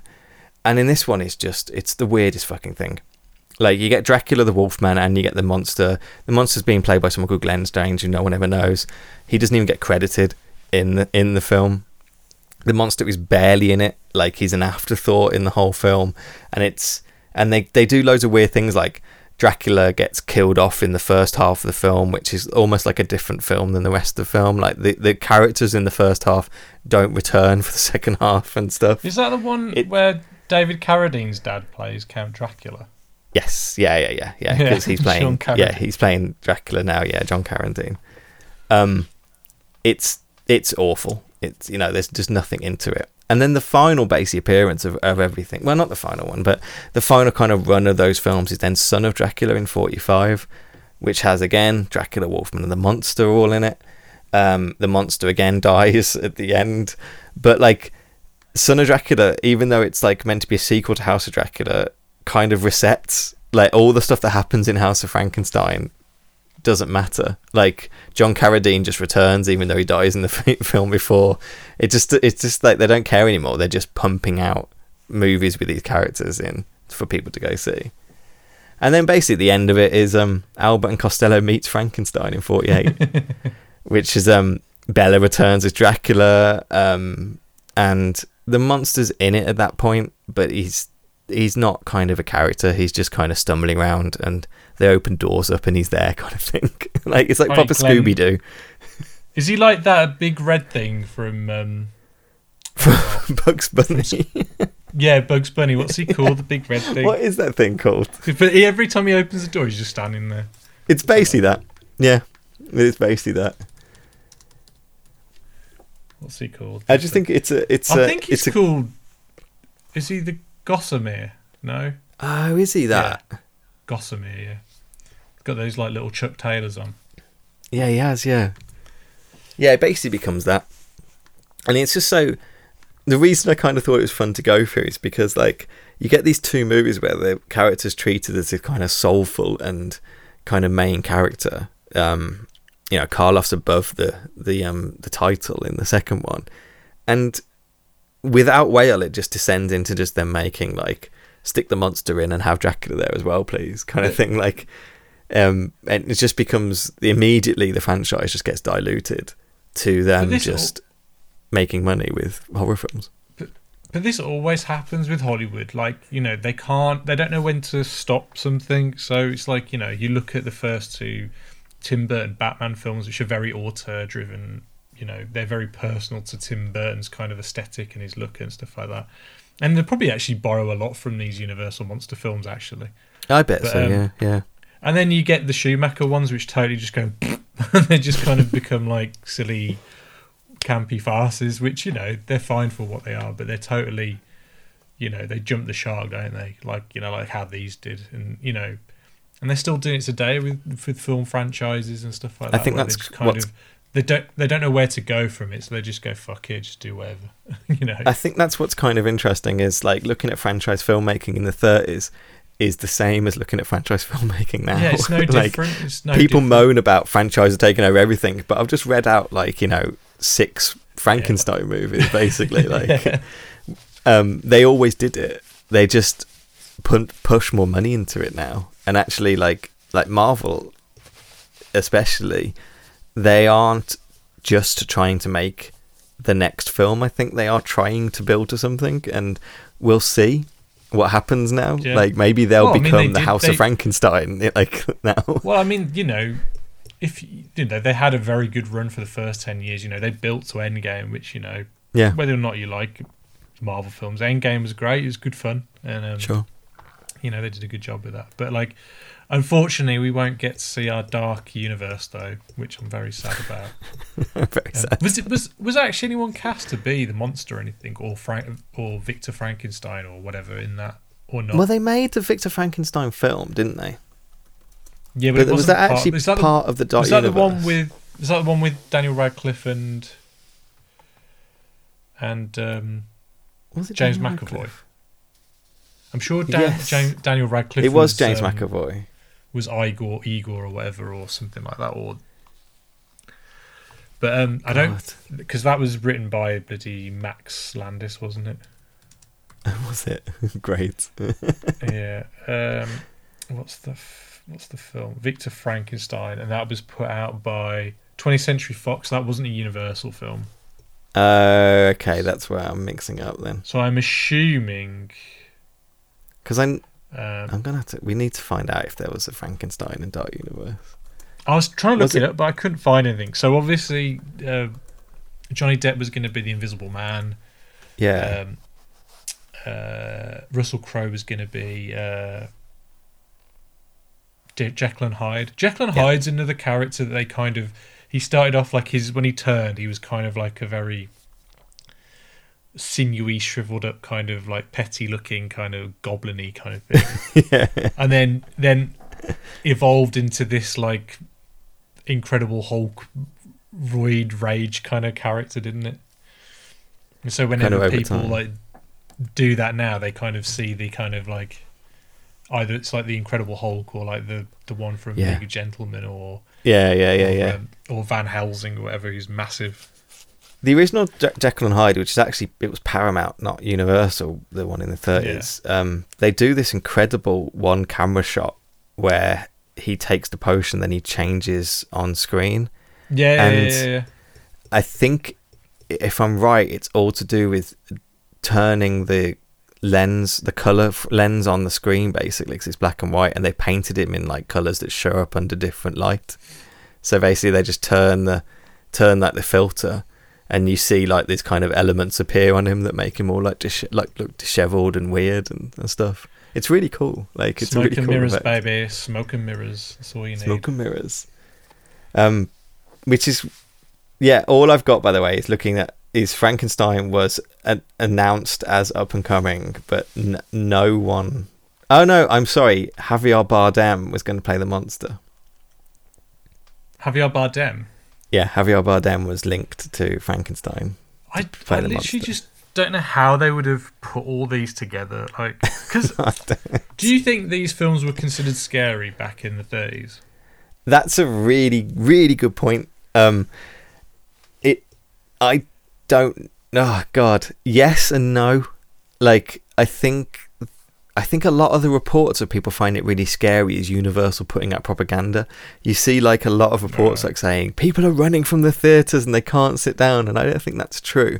In the same way as like, you know, the famous story about War of the Worlds being read on the radio isn't actually true. It seems to basically all be kind of newspapers inventing mm-hmm. like clickbait basically. And I think a lot, a lot of the kind of stories about people screaming in the cinema and stuff like that and, and running out are largely an invention of marketing more than anything else. And I think like there was meant to be film elements that are, I think the first one especially is meant to have elements where it's terrifying, but I think it's not meant to be like like heart-shakingly terrifying. It's mm-hmm. meant to be like getting at your soul terrifying. Do you know what I mean? Like um you questioning stuff about faith and whatever. It's not meant to be like like such like a gratuitous shock, which I think is what we expect out of horror. Um, the second film especially is really camp though. You know, like Minnie at the start, you know, screaming when the monster turns around, like she screams and screams and then runs off into the distance. And um, in Gods and Monsters actually, like um, he like they even have James Whale say that, you know, like uh, Brendan Fraser's character watches in a bar and he asks if anyone laughed when watching it. And Brendan Fraser's character's like, oh, no, no, no, no, no, no, no one laughed. And he just went, oh, that's a shame. Like, everyone's lost their kind of, like, um, everyone's lost their kind of whatever he says, like, indicating that he, you know, wrote them as kind of campy comedies, he was seeing it as funny, and and he said people in the thirties laughed. You know, I know Gods and Monsters is is an invention, um, but I think the general elements was he was trying to make something actually kind of funny. And I'll, t- I'll tell you what I did find funny, especially in the first one, is all the different accents that people have. So where's it meant to be set? Is it Switzerland or Sc- Sc- where is it? Is it? It's around that, isn't it? Germany. Yeah. Yeah. So like, and then you've you've got this full-on American farmer with his little daughter who speaks full-on like, I don't know, I'm just gonna go down to the water. And it's like, what, what? And then you've got someone who's speaking like, I don't know, Eastern European. And then you've got someone who speaks Brit- like a British English accent, and you're like, this is all over the shop. And you get like like Baron Frankenstein, who's like properly putting like a German accent on. Yeah, and then his son is like, just, yeah, it's, it's funny. Oh dear. But yeah, going it's... back to this the scary thing though, like um, like there's no way in hell that a, a universe with Tom Cruise as the Mummy. Because I'm assuming, I haven't seen that version of the Mummy, but from what I gather, he becomes the Mummy at the end, and he'd be the yes. the Mummy.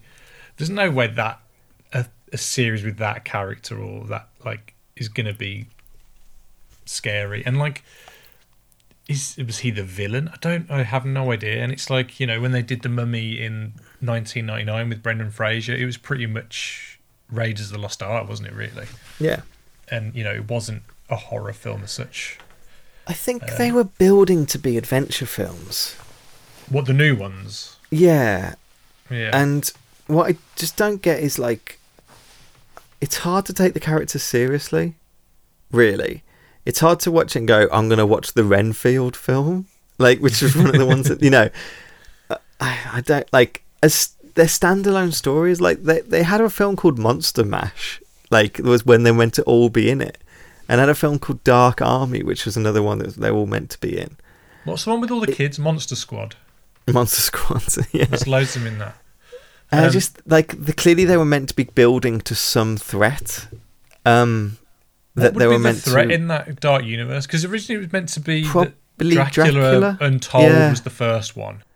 I think it would be Dracula would be the threat. I think that's what it would be. I think that's the only thing I can imagine it would be. It would be Dracula would be the threat. Yeah, weird. I don't know. And then it's so weird. Van it's Hel- such like. Was Van Helsing in that universe? Was did they have a Van Helsing or? They hadn't casted Van Helsing, but he was going to be in it. But then, the, but then you look at The Invisible Man that they made, which actually wasn't part of the, the new Dark Universe. No, no, but that is, was, yeah. But it is a Universal Monsters. But it is a new yeah. version of that. But that, yeah, because the one in the Dark was, Universe was um, The Invisible Woman, and it was Elizabeth Banks that got cast as her. Uh, okay. But like, this new one, I thought actually was really tense. And I wouldn't say it's horrific, but it definitely... It, it definitely affected me in a good way. Like, it, you know, it, it it stimulated me like a horror thriller should do, I think. It's funny that I can't that, like, imagine a Johnny Depp version would. No, no. It's it's funny that like like that newest Invisible Man, some of the effects are basically just a knife floating and footsteps in paint. You know, like it's not much more than they were doing in the thirties one. Like, well, yeah, or like, you know, Sam Sam Neill in the, I know it's not a monster one, but Memoirs of Invisible Man, where he's he's got a gun pointed to his head, but it's literally just yeah. a gun that's probably like strapped to his head. It's the way he's like he's just selling it. Yeah. You know, just good acting is a good effect sometimes, and you know, it's it's definitely get to the you need to get to the core of them, and actually then take them a bit campy. I think is the key for it. Like, yeah. Not like you don't have to be hyper camp, but I even think like The Invisible Man, the newest one, has like a nice degree of camp horror in it, even though yeah, it's kind it of does. taking it seriously.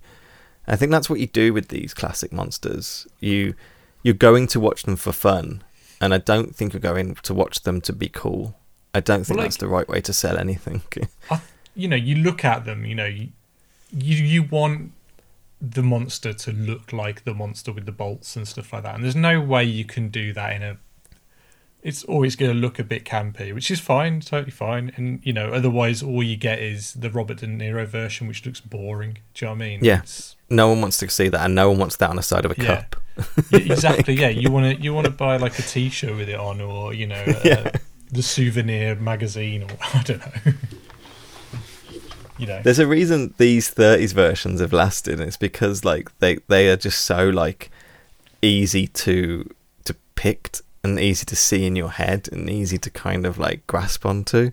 Like you kind of you see the monster, you know about him without watching the film. You know that yeah, he's yeah. probably quite a, a bit of a sadder character, and you get it immediately. Like you see like Bela Lugosi's Dracula, you get it. You you see that he looks suave and he's got a cape on. You know, like it's it's different, it, but it's it's getting to the core of of selling something. And I think there's a reason they persist in our culture anyway. Totally. Well, I think I think we've said all we can say on these films for now. What do you reckon? Yeah, probably.